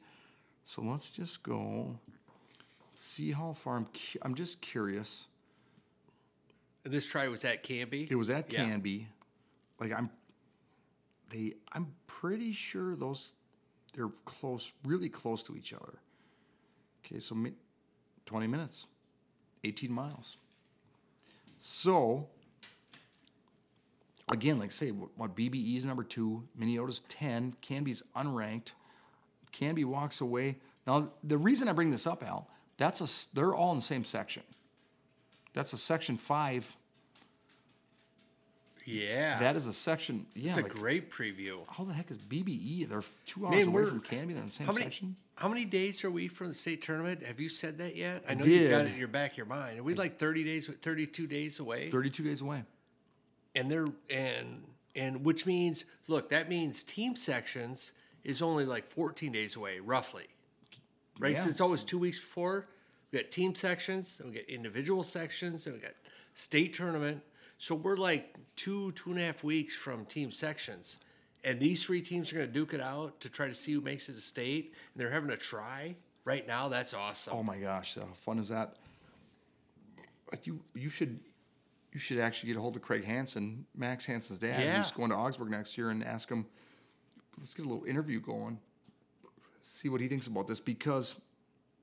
So are you telling me right now that Canby's the one seed and BBE, and you drop BBE and Minneota, they're the two and three? I, I don't know. Is that what it is? I, I have no idea. Like I don't. I'm. Tr- I. I maybe. I don't. I don't know. That's freaking awesome. For Canby, if it is, And because Yeah, right. I mean, anytime there's a three-way nasty uh, grouping like that, you'd love to be the one and have have the other two on the other side, right? oh God, yes. I mean, and I know historically that section's is really tough. So I'm guessing the four seed's going to be no slouch either. Like For sure. Yeah, right. the but yeah that's that just keep an eye on that um looking at that duel you know i don't there that tribe what a freaking try that was holy crap man like say And if you're listening, Craig, try to figure out a way to get your phone number to me, to Al, and uh, just so we have it moving forward. It's always good to have a, a contact with some inside info up there. oh that's what we got craig's in, we got craig's contact All right. for sure um okay let's go to another one the we're gonna, i'm gonna keep an eye on that what did we uh let's see here let's stay We still haven't talked about any Thursday rest or Thursday wrestling. Feels like there should have been high school wrestling. Maybe not. There might not have been any events on Thursday. Keep looking. Well, there was a girls' tournament at Simley on Friday. That was it. Um, Thursday. Thursday. I don't. I don't really. Uh, Did you have much for Thursday? no, hang on a second here. Let's talk. Let's talk. Friday. Okay. Dassel Cokato Litchfield. They had a. They hosted a try. Uh, they had Dassel, DCL, St. Peter, and Watertown Mayer. And St. Peter beat up on, on DCL 45 21. But more interesting was St. Peter beat Watertown Mayer 36 27. And the reason I bring that up and the reason I actually know that is because I was sitting in the stands at the Simley Girls Wrestling Tournament next to St. Peter's co head wrestling coach, Ryan Timmerman, who we know of Yeah, I mean they they beat those other two teams like they were a 2000 Crown Vic versus uh, mid 70s Dodge Hornet or something, Yeah, right? like, Like, it mean, was Yeah, definitely, a- definitely a Chrysler product, you know. So Ryan Timmerman, for we've talked about this before, but he uh, for, sometimes you have to explain my little one-offs like this, that- right? Go ahead. That he uh, for the St. Peter Wrestling Program, he builds a demolition derby car and raffles it off at their county fair. And it, I love it. We've never been able, we've never had the chance to go over there and watch or buy raffle tickets Right. because of it's the same time as our county fair. And it was I asked him, I said I- he I said, I'm gonna introduce myself and I said, Hey, you're the derby, you're the demolition derby wrestling coach. Right. And we ended up both BSN a little bit about derby stuff and he showed me a picture of it was a two thousand crown Vic. And I go, looks looks mean. How did it do? And he's like, well, it was a raffle driver. The problem with the, the raffle driver is they maybe have, if the guy who wins the raffle's never driven a derby car before. Well, there's all sorts of problems, right? Because they could be an absolute maniac. Oh, yeah. That like Fun to I can wreck any car in 30 seconds. Yes. Which is not easy to do, but I've known guys that could do that. Oh yeah, yeah. Al's one of them. That's uh like he's looking in the mirror when he says that. But or they also, you know, they may have maybe have a more conservative driving style. And look, we've built, we've actually both built 2000 Crown Vic style cars, right? 9802s. Yo, yeah. Um, My how personal about when favorite people say, do you have to use the rear end over and over because to save the radiator? that is a common thought. And, and it's not a bad thought. It's, not a, a thought. Solid thought. But, But it's just a- not reality anymore. A 98, that's what I loved about a 98 to 02 Crown Vic is let's go forward. you point that sucker forward and go hard. Just let her rip. That was, so that was that was fun though because he was at the Simley girls tournament and it was a Friday night.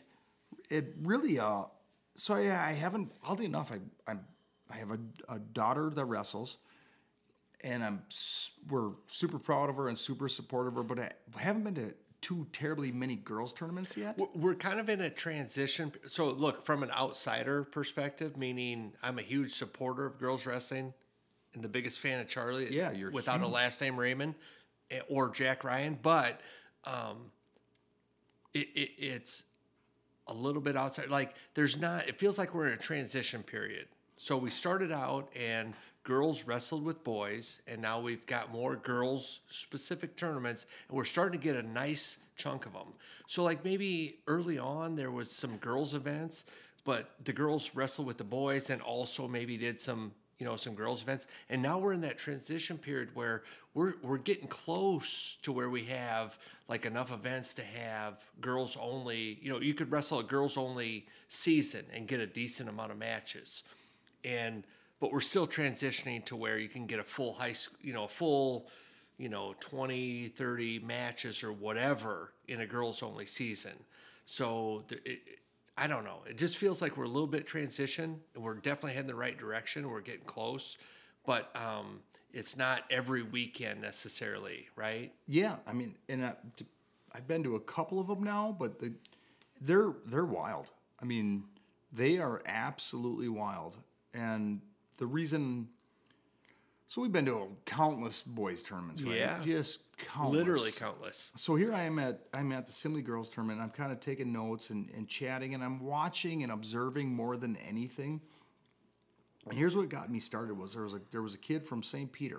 Her name's Kylie Kylie Wendroth. She is she's probably like a, a hundred pounder, I want to say. okay And um, after her matches, like she was really excited. She came up, she talked to her parents, and they're- they were sitting close by us. And then she asked, you know, she she literally was watching wrestling on her phone in between her matches. no way Yeah, yeah. Like I Did thought, you catch what she was watching? Just purely out of curiosity. Was she watching like matches from that tournament or some other tournament or m- matches from that tournament? anything? Yeah, and it was. I thought that, I go, that's that's pretty cool because Yeah. That's a wrestler. That's a wrestler. That's a wrestler. that is absolutely a wrestler. You know, and then um, we talk about Ryan Timmerman, the the co-head coach at St. Yep. Peter. He's daughter. He's there with his daughter Lexi Timmerman, who's a senior, and his team is wrestling in a huge duel with Watertown Mayer and has seating Oh yeah, section seating implications for sure. and he was there with he was there with Lexi and Kylie. And um, when we weren't talking derby, we you know we were talking girls wrestling, and his daughter is headed off to Baker University next year, which is a, a school in Kansas, Nice. and um, I, I believe it's an NAIA school. And it's it's pretty interesting because there's a lot of opportunities out there for girls wrestlers. Boy, there there really is. It's it's um it, it, it's become it's a big it's an actual like I said hmm, I'm not really sure how to, I don't want to to come across wrong with it. well, there's It's- just a it's ton of it's early in yeah it's early in the um in the the life cycle of like college girls wrestling right so p- programs are adding adding girls wrestling um, at every level, all the way from D1 down to NAIA, and um, you know, there's there's a little bit of money at some of these schools, right? There's an opportunity to get involved in a wrestling program that is fairly new, Yeah. that is has a few bucks to to build a program, but they're just getting started, and you know, it it, it may be in the next two or three, four years that that some some gals get an opportunity to go wrestle in college and, and get it paid for where five or ten years from now it may or may be a situation where you can go wrestle but it's hard to get a bunch of money right? Like we've talked countless times how there's really not much money in boys wrestling in, in college right? There's less scholarships than there are starting positions. Oh yeah, totally. And while that's I'm sure still true in girls, there's it's it's just new enough that it's a great time to be a high school or to get into wrestling and, and be heading into college as a gal, right? It's a great time.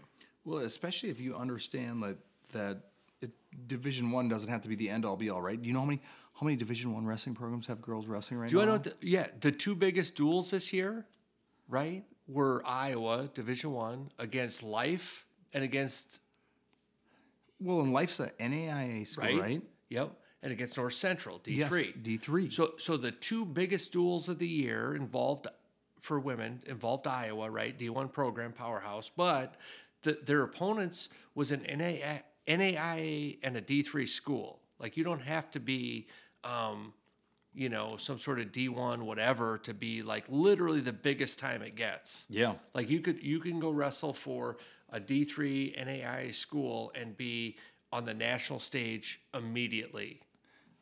and get a portion of your school paid for to do it. Right. So as I, I was kind of taking notes from the tournament, and I was sitting, you know, I sit in my usual spot at the Simley Gym, kind of in the back row, and try to kind of keep to myself a little bit because otherwise I end up BSing a little too much and get distracted and miss some things. Here's one thing I thought was interesting.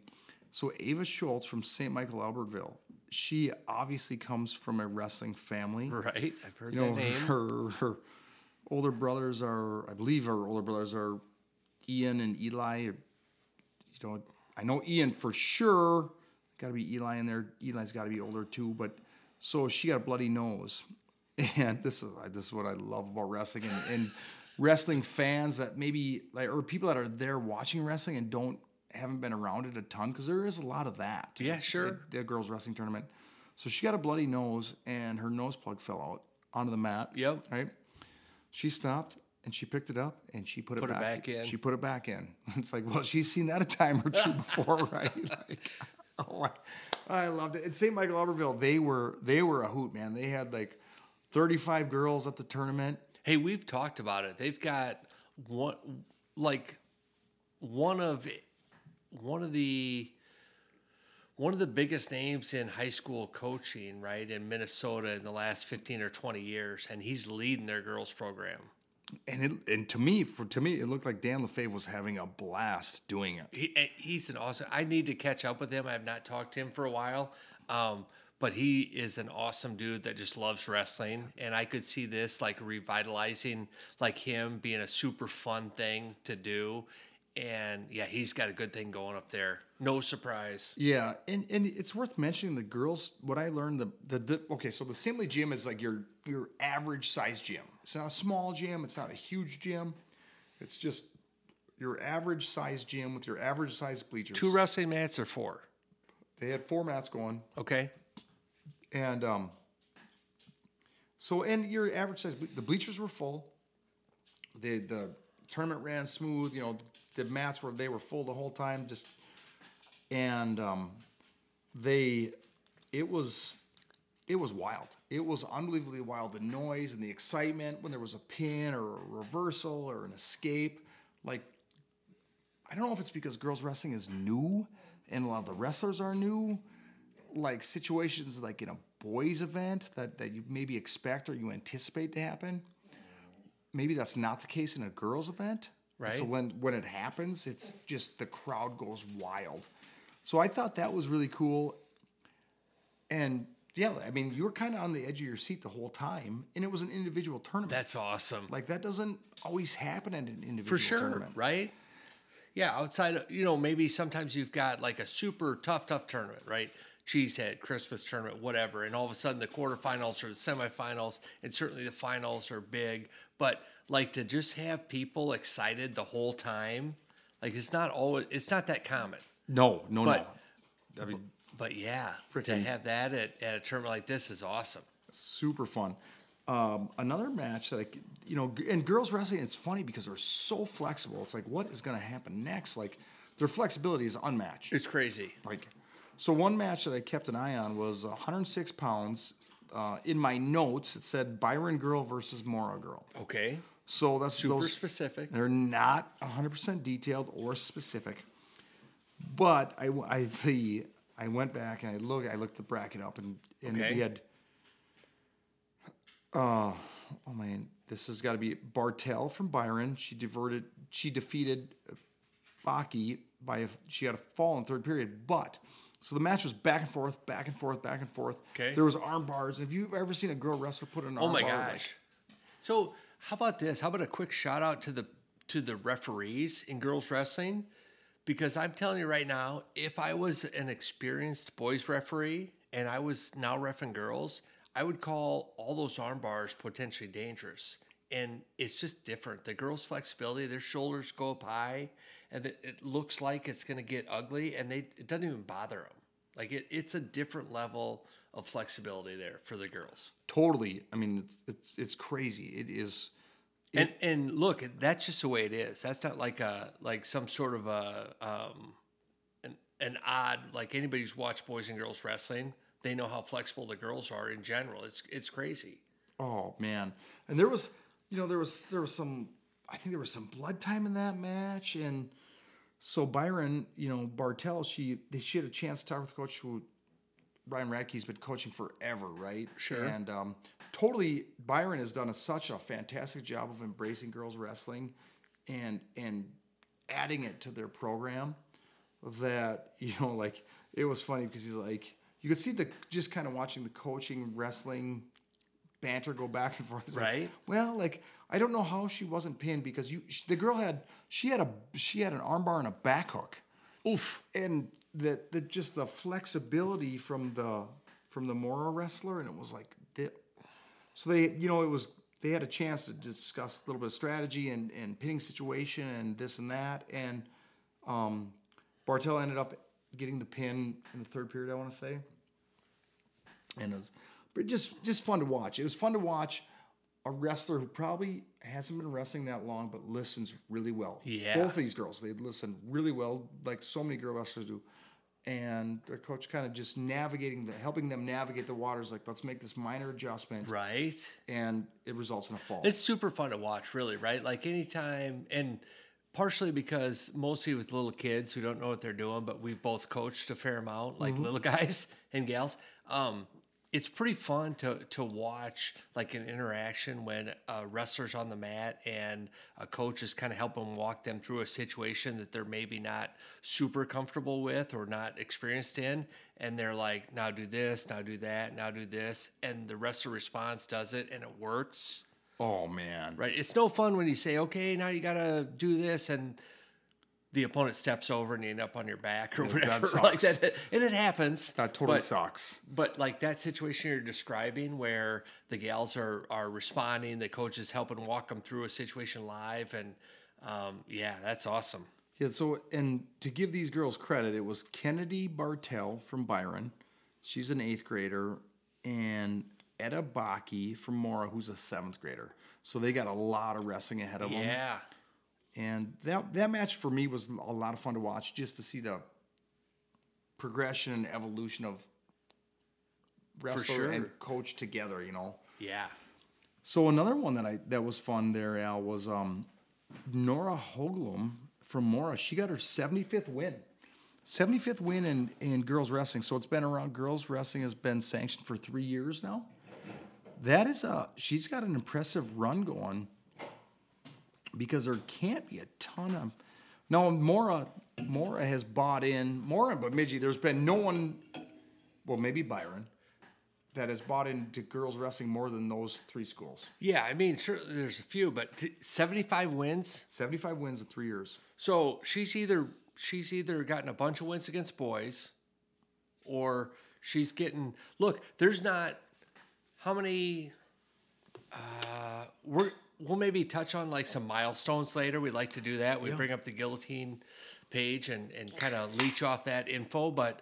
Um, you know, there there are boys that will get 45 or 50 wins a year or whatever. The girls don't get that many matches against other girls, right? So so to in my mind, and I may be way off, I'm thinking 20, 25 matches is like a, a pretty solid number of matches for for a girl in high school in Minnesota. And to get 75 wins in this short a period of time, like that's super impressive. Oh yeah. That you know, we've talked off air. They actually have a patch for the guillotine for 60 wins. Yeah. Because at one time, at one time, getting 20 wins a year for three years in a row was a big deal. Like it meant something. and it's actually a cool well they get a t-shirt. Still- they get a t-shirt, T-shirt. for 60 wins. And a cool t-shirt. Do they still do that? it, it is it's still a cool number. However, there are kids that get close to that in one year. So like Not to diminish their accomplishments. No, I mean it's awesome. But, the times have changed. The Times number of have matches changed. have changed. Yeah. But now, like, we got to make sure. Hey, if there, if we have any listeners from Mora, which I doubt we do, let's make sure Nora Hoglund gets her 60 win T-shirt. No doubt. And 75 win patch because I No think it's doubt. a patch for 75 wins. It is. Jeff Beshey at the Guillotine because coaches shoot him an email, which they probably already have. But if you haven't, shoot him an email and and make that happen because that's pretty cool it is very cool. Um, girls tournaments, like I said, they, I talked about they're they're crazy loud, man. They're cheering. The parents are getting into it. St. Michael's, they, they had 35 girls there, and their their fan section was awesome. That was a very very entertaining individual tournament. That I love it. yeah, that was a, a blast. Okay, that's where I was at. Hell, that probably wraps it up for me. Um, what else you got? Well, we were gonna see. We had a couple things. Maybe we were gonna touch on um, MNGWL and see if there's any wrestling on Thursday. Thursday, Thursday. What the heck happened on Thursday? Um, Do you have anything on Thursday on your on your agenda list over there? I don't think so. So ZM and Kasson they wrestled on Friday. No, I mean we could talk about that, but we talked Kasson already. Actually, that's a. Let's okay. Let's let's talk ZM Kasson on Friday real Okay, quick. Like, let's talk it. Thursday's getting old. Let's talk Friday. Um, potential Section 1 finals Zumbrota Mazeppa versus Kasson Mantorville. Zumbrota Mazeppa headed down to Kasson Mantorville for, um, they have a, like, a, they salute their soldier, you know, military appreciation night. Yep. And they do a good job streaming it so you can watch it. And when I was watching the girls wrestling tournament on Friday, when you were at, at Augsburg, Battle of the Burgs. Yep. the Battle of the Burgs, and then I tried to mix in a little bit of this duel, and I saw some of it. And Zumbrota Mazeppa, they ended up beating, um, so they're currently ranked. Excuse me a second there, I had to burp. Um, ZM is ZM is ranked. What are the, what is what is Kasson ranked? Al, they're ranked two, maybe. Uh, I would guess two off the top of my head, but I don't have it in front of me. Oh, I'll, I'll be able to whip that bad boy up. Yeah, Kasson is two and ZM is four, right? So they met up at Simley on Friday night. Again, there's a very good chance it's going to be a section final.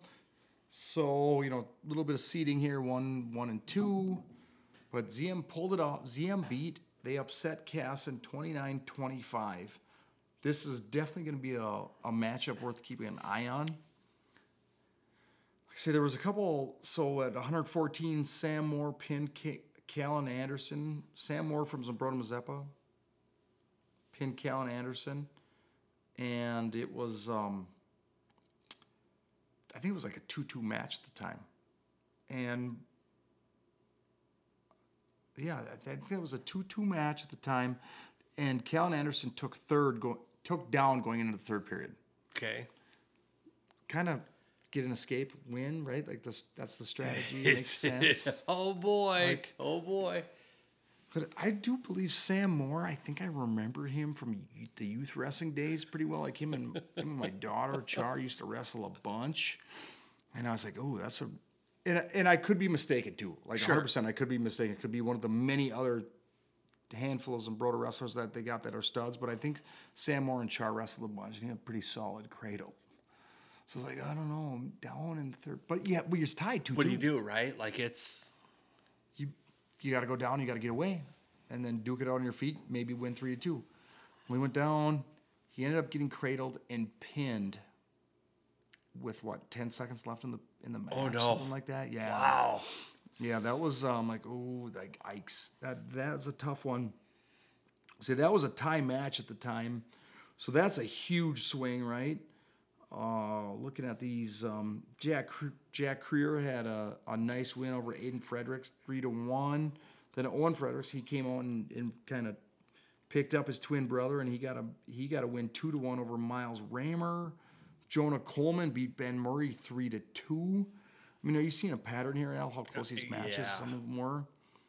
Lochner and Luke Swanson at 160. That was nine to eight. Lochner beat Luke Swanson. Man, you talk about no bonus points. There's only, I mean, there's no margin for for error there at all. Mm. One point match after one point match. yeah, like super, super tight. Like this will be such an awesome, uh, potential awesome section final to keep an eye on. Then you know they, after Lochner versus Swanson, they kind of started doing a little. They bumped guys a little bit. Dominic Mann ended up wrestling 189. He ended up pinning Wyatt Mulder. Then Owen Lexfold, the eighth grader, was wrestling 215 pounds. Wow. Yeah, that's right, Al. The eighth grader at 215. He got a pin over Jacob Dutzman at minute 12. Hoofty. Yeah, that's and then Cass and Winnie ended up uh, pinning Tucker Buck, but it was too little, too late. ZM wins 29-25, and kind of a fun picture I got on this duel. Our guest we had on, la- on our last show, Brandon Lundy. Yo. So he's from Zumbrota, Mazeppa. That's no, there's no, um, we're not hiding that, right? There's no Right. secret about that. So the Zumbrota Mazeppa men's snowmobile club, whatever they are, those snow They cougars, have, I a, suppose. they have a snow snowmobile club that's men's only. Oh, I'm sure it's men's only, and they were on their If men's Lundy's trip. part of it, it's men's only. Yeah, I mean maybe it's not men's only, but they were on their men's trip in in the UP, and he sent a picture. So they're whatever seven hours away. They drove seven hours to find snow. Leave it to the Zumbrota guys. Like this makes sense, but so they drive seven hours to find snow and ride snowmobile all day. They actually turned in early that day to go back to the the hotel and watch the duel. Oh yeah. Yeah, like I actually got a pretty cool picture of it. Of there was like, call it 14, 16 guys that, you know, shut down snowmobiling early to go watch ZM versus Kasson. Nice. One thing they said we got to call Lundy about this. They were not super. They were not huge fans of the Kasson Mantorville stream guys. The, the weren't? play-by-play That's guys. odd. Yeah, that is odd. I was laughing. I loved it. But so that was a that was an awesome duel. It'll be fun to keep an eye on for section come section time. Yeah, for sure. Well, that pretty much wraps up what I got, Al. That's we've talked what we can talk, and Um, this weekend, um, we have look. I asked you about earlier, uh, MNGWL, right? Ninth grade state in Minnesota. We've talked about that year after year because we love the idea. It's an awesome league. It's a ninth grade league, they call it. oh yeah, Um, and it's essentially seventh, eighth, and ninth grade wrestlers are eligible. Uh, there have been a few clarifications over the years uh, as far as competing in that and or the Minnesota State High School League, like the actual high school tournament, right? Like you, if you are, if you're a state tournament wrestler, you're not eligible for the ninth grade league state tournament. You can't do both Not anymore.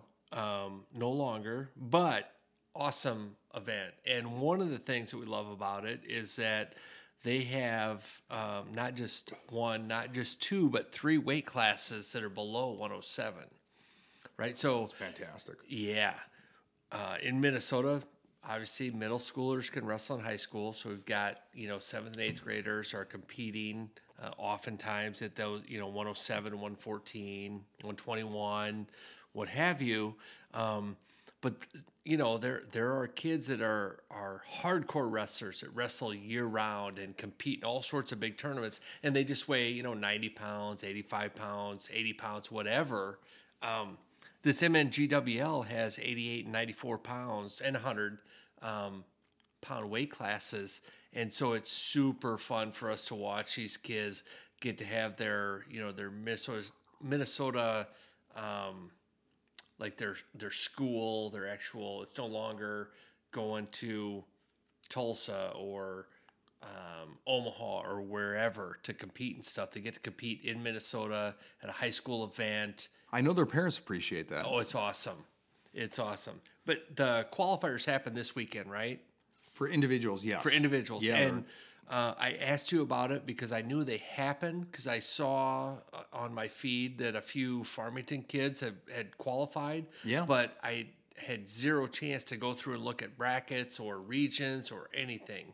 And you kind of said you're in the same boat. You saw it happen, but we haven't been haven't had time to go through yet and and look at everything. Which we we will for sure because it's such a good indicator Oh, of it's the studs that are coming. Oh my gosh. Like it's it's it's like um the old days you used to look at NY team, right? Yeah. Like the middle school team. Yeah. And not all teams compete at NY, right? We get it. But um, you know, there there are a number of teams, especially we've talked how hard it is to to rank single A. Oh my gosh, so I'm telling you right now that NY seems to have a great single A contention. You know, not necessarily from all the way up north, but you know, all the south, southwest. You know, Minneota and Adrian, and there's there's good teams come to that. Well, that- and, and we can't leave those northern teams out because they participate too. For su- they yeah. do, and they they they we've talked about it. They they appreciate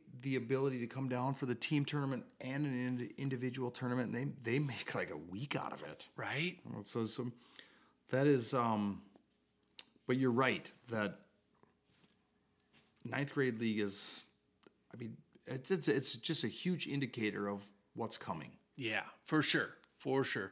And um, so the gist is, we've we've not the events just happened this weekend, the last day or so. We have not had time to go through all the brackets to figure out what's going on. I know this that um, they've got. Uh, 15 weight classes, right? Because they add those three smaller weight classes. Yeah, And then they kind of combine some up top. Um, but that will happen. The individual state tournament is at Champlin Park on February 3rd. February 3rd, individual. Let's talk a little bit. Can I rewind just a little bit and go to team? I would love Which it. happened last weekend? Yeah, yeah, So you're again, it's it's your let's just go, we'll say your seventh place finish. Pierz. The Pierz Pioneers, they beat the Marshall Tigers 46 to 27 for seventh place. In fifth place, Minneota. They beat Zumbrota Mazeppa 36-34. Now this is a this is a duel. The team the team tournament's duels. It's, Right. it's, it models the high school state wrestling tournament. Third place finish Foley. They they beat Chatfield 39-38. And Josh, what class is this you're describing? This is there is they don't have a class. It's Oh, just this is just ninth it's grade. it's all of them ninth grade, right? Oh, yeah. And it, it- this will make a little more sense because Foley's double A, Chatfield single A, Minneota's single A, Zumbrota Zappa's double A. But then let's go into the first place match.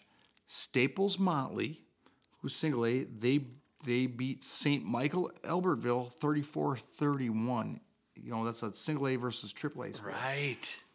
They're so uh, again, like if you if you want to just have pick out some some clubs or some teams to keep an eye on. Oh, no doubt. Look at the top eight schools there and keep an eye on them. And not a couple of those you're going to keep an eye on anyway, or maybe, but, um, you know, STMA didn't win it. And were there any other 3A schools that I missed in there? Um, well, not no, not in the, In the top, top eight. eight? No, not in the top eight. right? So here, here's so uh, we didn't talk about this ahead of time. Interesting observation, like an interesting thing for me, is that there were people talk about um, middle school wrestlers in seventh and eighth grade wrestling varsity and um, the effect that has on high school teams and you know small schools can't full fill weights and on and on and on but in the ninth grade state tournament, which is all classes together, there was only one AAA team that finished in the top eight. The rest were all single and double A. Yeah, And, and those are schools that, you know, those kids may or may not be filling varsity spots as well. It may be that's why they're more seasoned and, and ready to wrestle, or or maybe they're just deeper. I don't know, but like that's super interesting to me. I would expect to see, um, you know, some some AAA schools do well at that ninth grade state because they've got really good guys that are just you know not varsity ready, but big squads. I don't the know numbers, man. They just have numbers. That's uh, this is interesting because like that Staples Motley over St. Michael Albertville 34-31, that's really interesting. Yeah. But another one is that third place match, Foley versus Chatfield 39-38. right? I know Chatfield's got a ton of Oh, kids coming yes. through. Now Foley, they're they're kind of down a little bit. They're used to making the state tournament year after year. They haven't, you know, and apparently they're rebuilding. They're coming. I mean, that's just Right? So. Yeah, that's always fun to keep an eye on. And yeah, we'll look at we'll check out those individual brackets. In our next show, we'll talk a little bit about those guys, the the wrestlers that are doing big things on the individual side for ninth grade. Right. So Al, you've been bugging me. So let's see here. On my list, I have. Did we have any wrestling on Thursday? Thursday. Thursday, Thursday, Thursday. That would have been the Last couple days ago. uh, 8, 7, 6, 5, 25th ish, approximately. Oh my god. I, okay, uh, obviously we're not going to be able to end this episode without discussing the Mounds View versus Simley duel. I uh, you won't let it go. Did no those two what. schools wrestle? They did. They they absolutely did. Hang on. Uh, you know what? I'm gonna take my Simley hat off for a second. I'm gonna be impartial.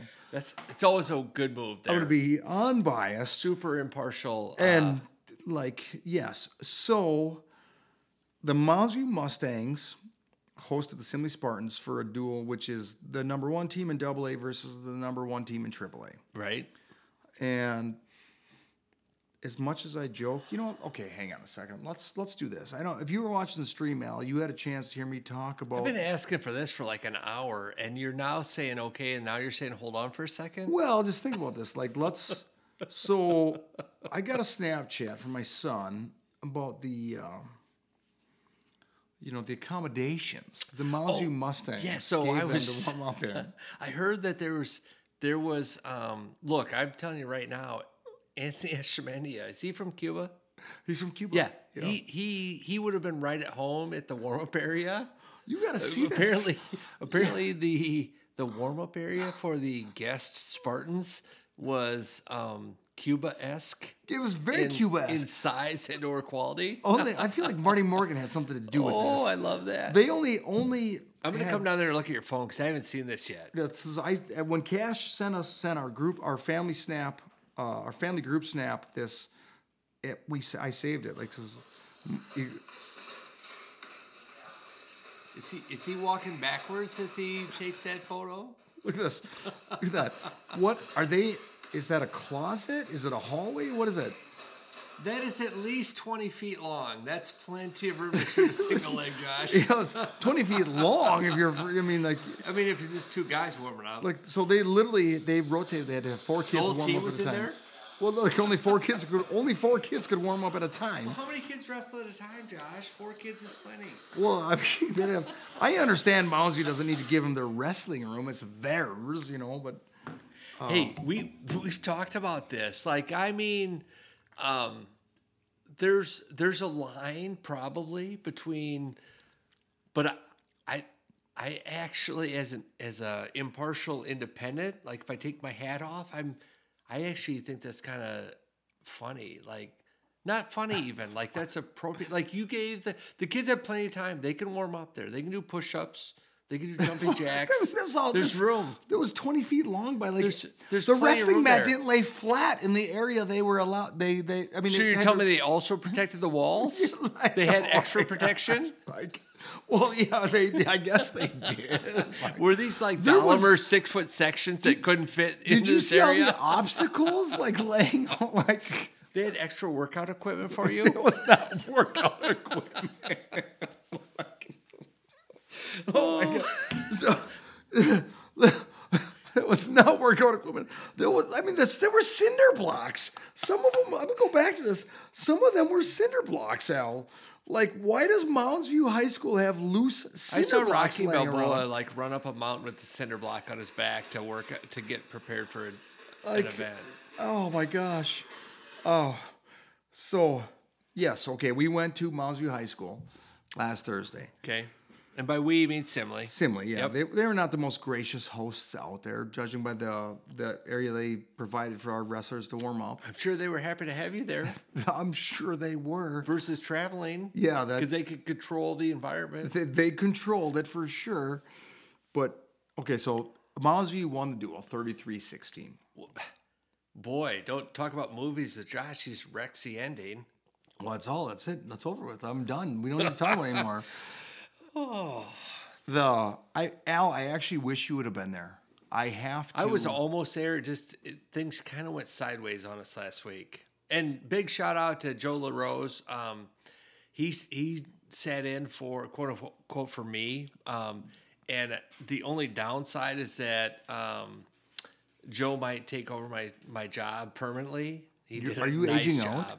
I well, no, I'm not aging out, but Joe did a really good job. It, I actually thought it was in hindsight or whatever. It, it worked out great because you had two super knowledgeable guys. One a little more knowledgeable about Simley, one a little more about Mounds View.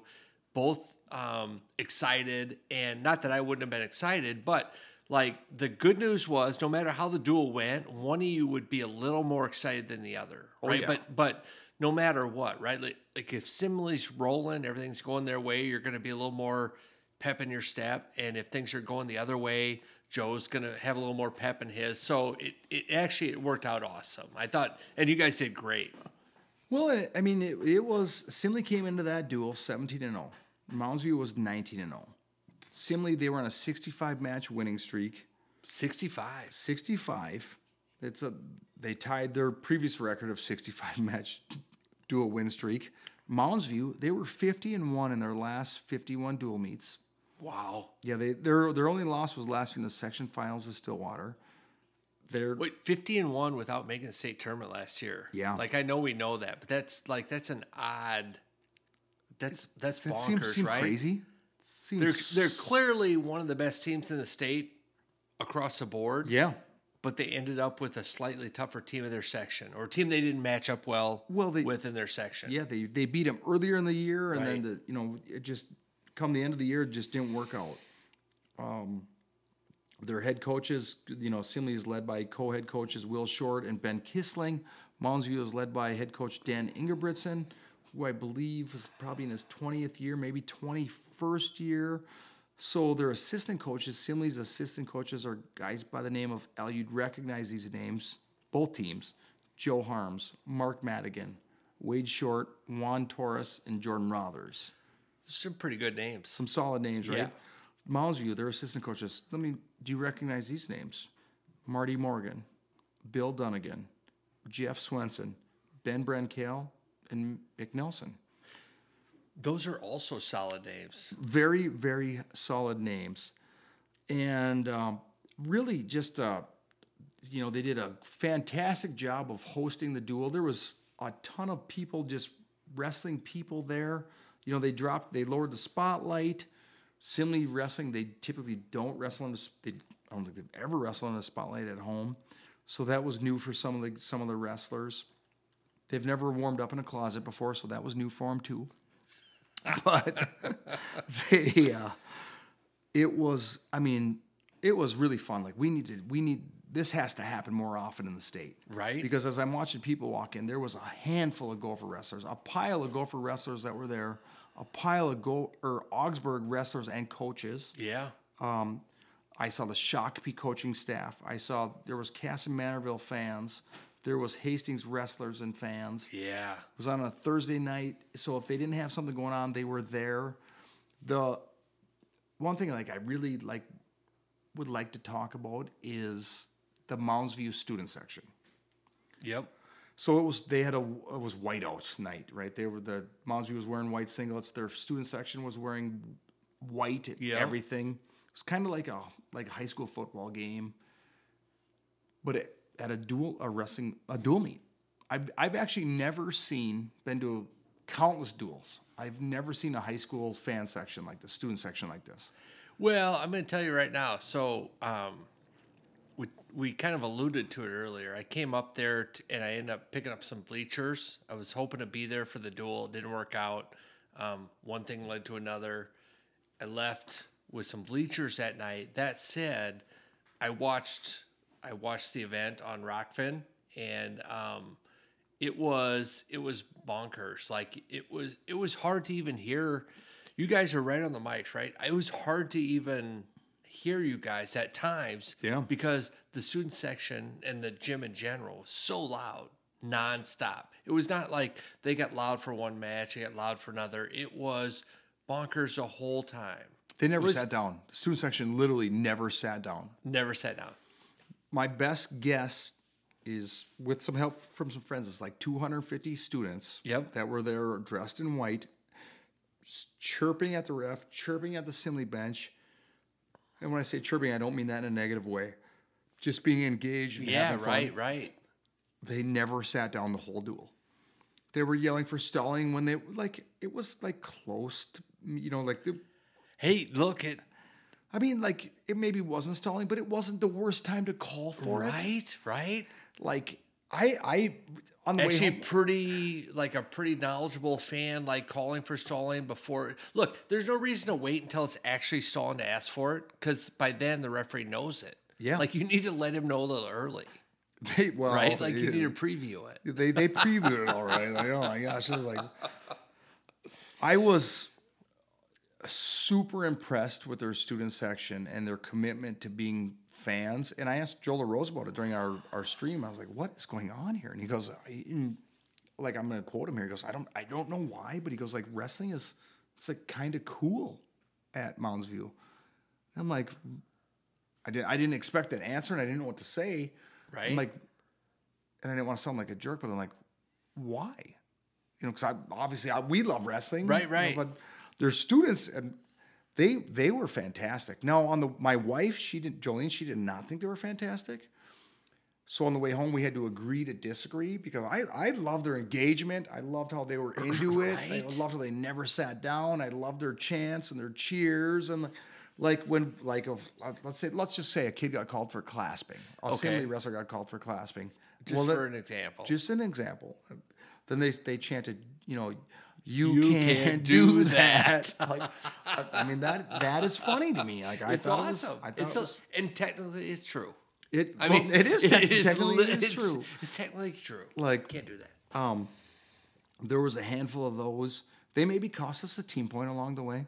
Like when our man The fans. well, I mean, I, okay, now I know I freaking They classic actually Al fans called. right They actually gave Mounds View a team point because the Mounds View fans were Well, some would like, say "How they- did this happen, Josh? Some would say that they- anomaly here." when when our man Justice Haig was wrestling up two weights. Okay. basically two weights. They were chanting. Did he "Oh, weigh in two weights lower? Because that's illegal to wrestle up two No, weights. but he weighed in one weight lower and like a half a pound away from. Oh, so he was wai- a half a pound away from two weights. Like technically available for that weight class.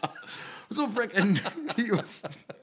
They were chanting Oklahoma when he was wrestling, and, then and then when he won the match, he politely looked at the crowd and said, "Shh." You know, he did the shush sign with the finger in his you know, in front of his lips. totally appropriate on both sides. I, I look. I maybe Totally- people are not super okay.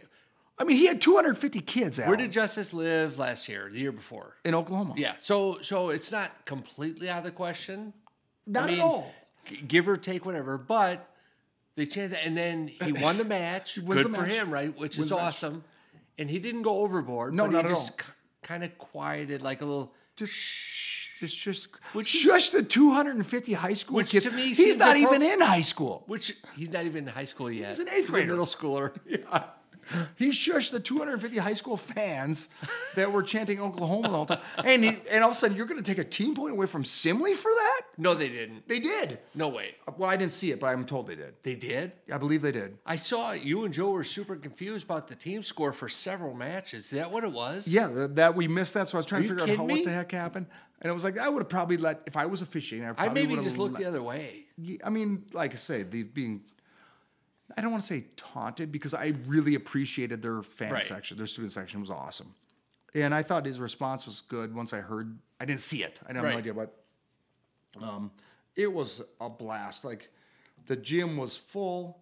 the The crowd was awesome. The Look, atmosphere th- was awesome. that kind of environment is why why duels are fun.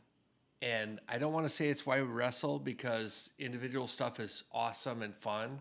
But I'm telling you right now, like you know it, your kids know it. Like if you've been through team stuff, it's so exciting. Oh it's so gosh. much and yeah, it sucks to lose, but it's so much fun to win something as a team, whether it's a state title or to make it to state or to beat the best, you know, one of the best teams in the state for years running, to Yeah. beat them in your home gym. Like that that's super exciting. Like that's man, I, we we talked it's about this our last part episode. of wrestling. Duels mean something in Yes, Minnesota. they do. and that that 100% proves it like that duel they got to tip your hat to Mounds View they I mean that look, that didn't mean anything for section seating, for uh, state seating. It literally meant nothing as far as like uh, postseason goes. And the place was packed with excited fans. Like it does mean something. it means yeah i think it was awesome i thought their student section was fantastic joe larose we could work on his um his self-control when his son Homerism? is wrestling i mean but oh man it was fun they were I think your your microphone actually broke for about a half a second there, Josh. was that the 152 pound match It might have been. it got pretty crazy for a second. like how do you go from a cradle to on your back but they uh It was funny because I think Joe had actually commented how impressed he was, and I get it. I understand. I also agree with Joe. Like, it's pretty impressive to do play by play and have your kid wrestle against a really good kid, or any match, really, right? Like even just wrestle in general, and and to be able to kind of keep your composure and kind of announce through the match. It's it's it's not easy to do. Like, and and you do a good job. But there was like this quarter second during the middle when your microphone shut down a quarter second quarter, maybe half second. mean, like it was. Oh man, that is a minimal amount of time Al. It was a short amount of time. So what he's talking about right now, I know what he's talking about. Cash had he was wrestling Apollo Ashby. Cash is number one in Double A. Ashby's number two in Triple A. Yeah, Cash had Ashby in a cradle. Ashby rolled through and, and ended up like reversing Cash and having him on his back. I imagine there was a quarter second of There had to be a quiet. li- Out of me. I was like, oh crap. Like, you know what? Literally, like you, we have to. We spend so much. So we're always looking for things to talk about on this show right.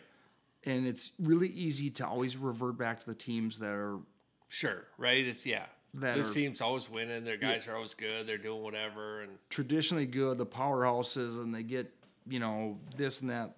Simley, uh, St. Michael, Albertville, Jackson County Central, the you know the list goes on and on. Now Mounds View is Mounds View is just a little different. I believe they've only qualified for the state tournament twice. This team is pretty special. Like if you if you are an anti L, if you're an anti um, if you're an anti traditional powerhouse team, and I'm not anti anything you're not. But except for the Hawkeyes. for- oh gosh, yeah. For our listeners, if you're an anti um, Simley team, St. Michael, Albertville, uh, Jackson County Central, Apple Valley, you know, what, whoever, whatever, it's pick Mounds View to cheer for. it's a pretty easy team to cheer for. The uh, 13 weights, those these kids have grown up together. I remember when when Marty Morgan and Jeff Swenson was coaching their youth program, their youth team. They were the Iron Mustangs 10 years ago. Right. They it, they cut they did it in house, and those kids that team has worked really really hard over the years. And you just go look at a couple of their track wrestling profiles. They've wrestled a ton, you know, out of season, and they've trained. They all they all trained together at Pinnacle Wrestling School. Yeah, which, the match count from March to the following November is not 0 These kids are competing. they are competing, and they're a really easy team to cheer for. Even for a guy like yourself, Al. Not, yeah, I know you're a huge Simley fan, but like, I I can't tell you. Look, I I still wish I could have been there. I uh, wish it would have worked out. Things would have just shook out a little bit differently. But um, I told you off air. I, I it worked out great. Uh, Joe's an awesome dude. And he did awesome on the on the mic, and and he had way more insight, right, to to um, to Mounds View than I would have. Plus, he had like genuine like emotion. Oh, yeah. Not that I wouldn't have been happy or whatever, right? But like it, it worked out awesome. and it was literally the best student section I've ever seen at a high So school cool. wrestling match. I've never, I've never seen a school or a group of students. Were you guys squished right between like two sets of bleachers? Oh, it was I, well. There was no there was no better place. Like Right. we got to get. I got to give credit to uh, Aaron Lawrence from MN Wrestle. Like get a hold of this guy if you want to. If you want your your high school duel streamed. I mean, he worked super hard. I mean, he had multi. He had two computers going. He had two computers going. AirPods, uh, a whatever, a camera to to record the duel. Gave us a microphone. I mean, he worked his butt off. I'm. but we were like literally we were right next to the student section. It was a terrible spot to be because they never shut up. Right? They were they were I mean they were chirping the whole time. Like it was just weird because I thought their athletic director was right there. Like maybe maybe have them quiet down a little bit. He was probably leading cheers. Yeah, like oh, Good for him. It was super fun. I like in all seriousness I have to tip my hat to Mounds View. Yeah, I, I mean, Very yeah, good at the end of the day, like we get it. I've been bugging about all night, and um, certainly Simley went into that duel um, thinking that you know when they scheduled the duel, they knew they could win. When they went in the duel, they knew even though they might be down a couple guys, they still it's a winnable duel. Like you just have to, and Simley wrestled well at a lot of weights. Mounds View wrestled great at a ton of weights, and it's just kind of the way tough duels shake out. But I got to think at the end of the day, um, you know, both sets of coaches are happy with the fact that um, they had this tough competition against a, a school from a different class this time of year. So Mounds View knows they can hang with and beat the, one of the best teams in Double A. Simley knows that um, you know we can't just hang out here. Like We if, if we do. wrestle good teams, we've got some improvements to make, some adjustments to make, and you know overall it's, it's good for the sport. It's and it's it's good without hurting anything. There's no no seeding affected or or what have you. The yeah, the only thing I wish people could see, like the the MN Wrestle stream, the camera. It was it felt like it was from me to your house in Randolph away. It was a long ways away. Well, so I didn't, I I never saw that. So that that's an easy adjustment, right? We'll just zoom in a little bit for the next time, or move the table a little bit closer.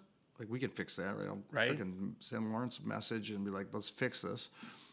But I wish there was. I wish we had a, a some a, a couple of shots of the student section No doubt. No because doubt. it was. I mean, we were. I was talking earlier today with a couple of buddies trying to figure out the number, and like it was maybe like 200, 250 students there. They Did, did you ask the wrong guy that gave you an answer like 50, 50 kids were there? And I'm like, are you? ki- I wasn't even there and I knew there were more than 50 kids there. Well, I asked, Joe, I asked Joe LaRose that. I mean, apparently he's cross-eyed. You know, like there's more than. I mean, that whole section, a quarter of the bleachers were full Right. of students all wearing white, and they never sat down and they never. That's where that's where you know. Look, Aaron. Aaron is not like um, you know, he's not the most experienced. Like he, he's a young kid. He's- young guy. He's gonna get the hang of things for MN Wrestle and get used to stuff, and that's where maybe he roams around, even with his with his phone, right? Take a few pictures and get like maybe get a picture of you and Joe with a giant student section right on top of you behind you. That's a pretty cool picture. You know, he'll he'll get the hang of that. He will. Yeah, that I mean, it, you know what? Give if you're not if you're listening to us, give MN Wrestle a follow, a like, whatever, whatever it is, because they're they're putting out some some really good content for the sport of wrestling in the state of Minnesota. Well, and there's no bad content. I'll say that. So it's not like he's putting out 15, you know, messages a day on whatever platform, but he's putting out consistent stuff. He's putting out graphics with matchups. He's putting out things, but there's no bad stuff. Like it's not like it's going to clutter your timeline with some sort of junk. It, It'll Right. be good stuff that's on there. So yeah, MN Wrestle, super easy follow. And if we're giving MN Wrestle a shout out, Al, as we kind of wind down here, let's give a couple more sponsors a shout out. General Sports, generalsportsmn.com. If you're, as your team or individuals get ready to qualify for the state tournament and you guys want to get your t shirts made, reach out to them. They do a fantastic job of, of, of producing those t shirts in a timely manner before the state tournament, which is there's not a ton of time. They do a they do an awesome job and they've been a great sponsor and they love the wrestling community and they want to be the more involved they can be the better.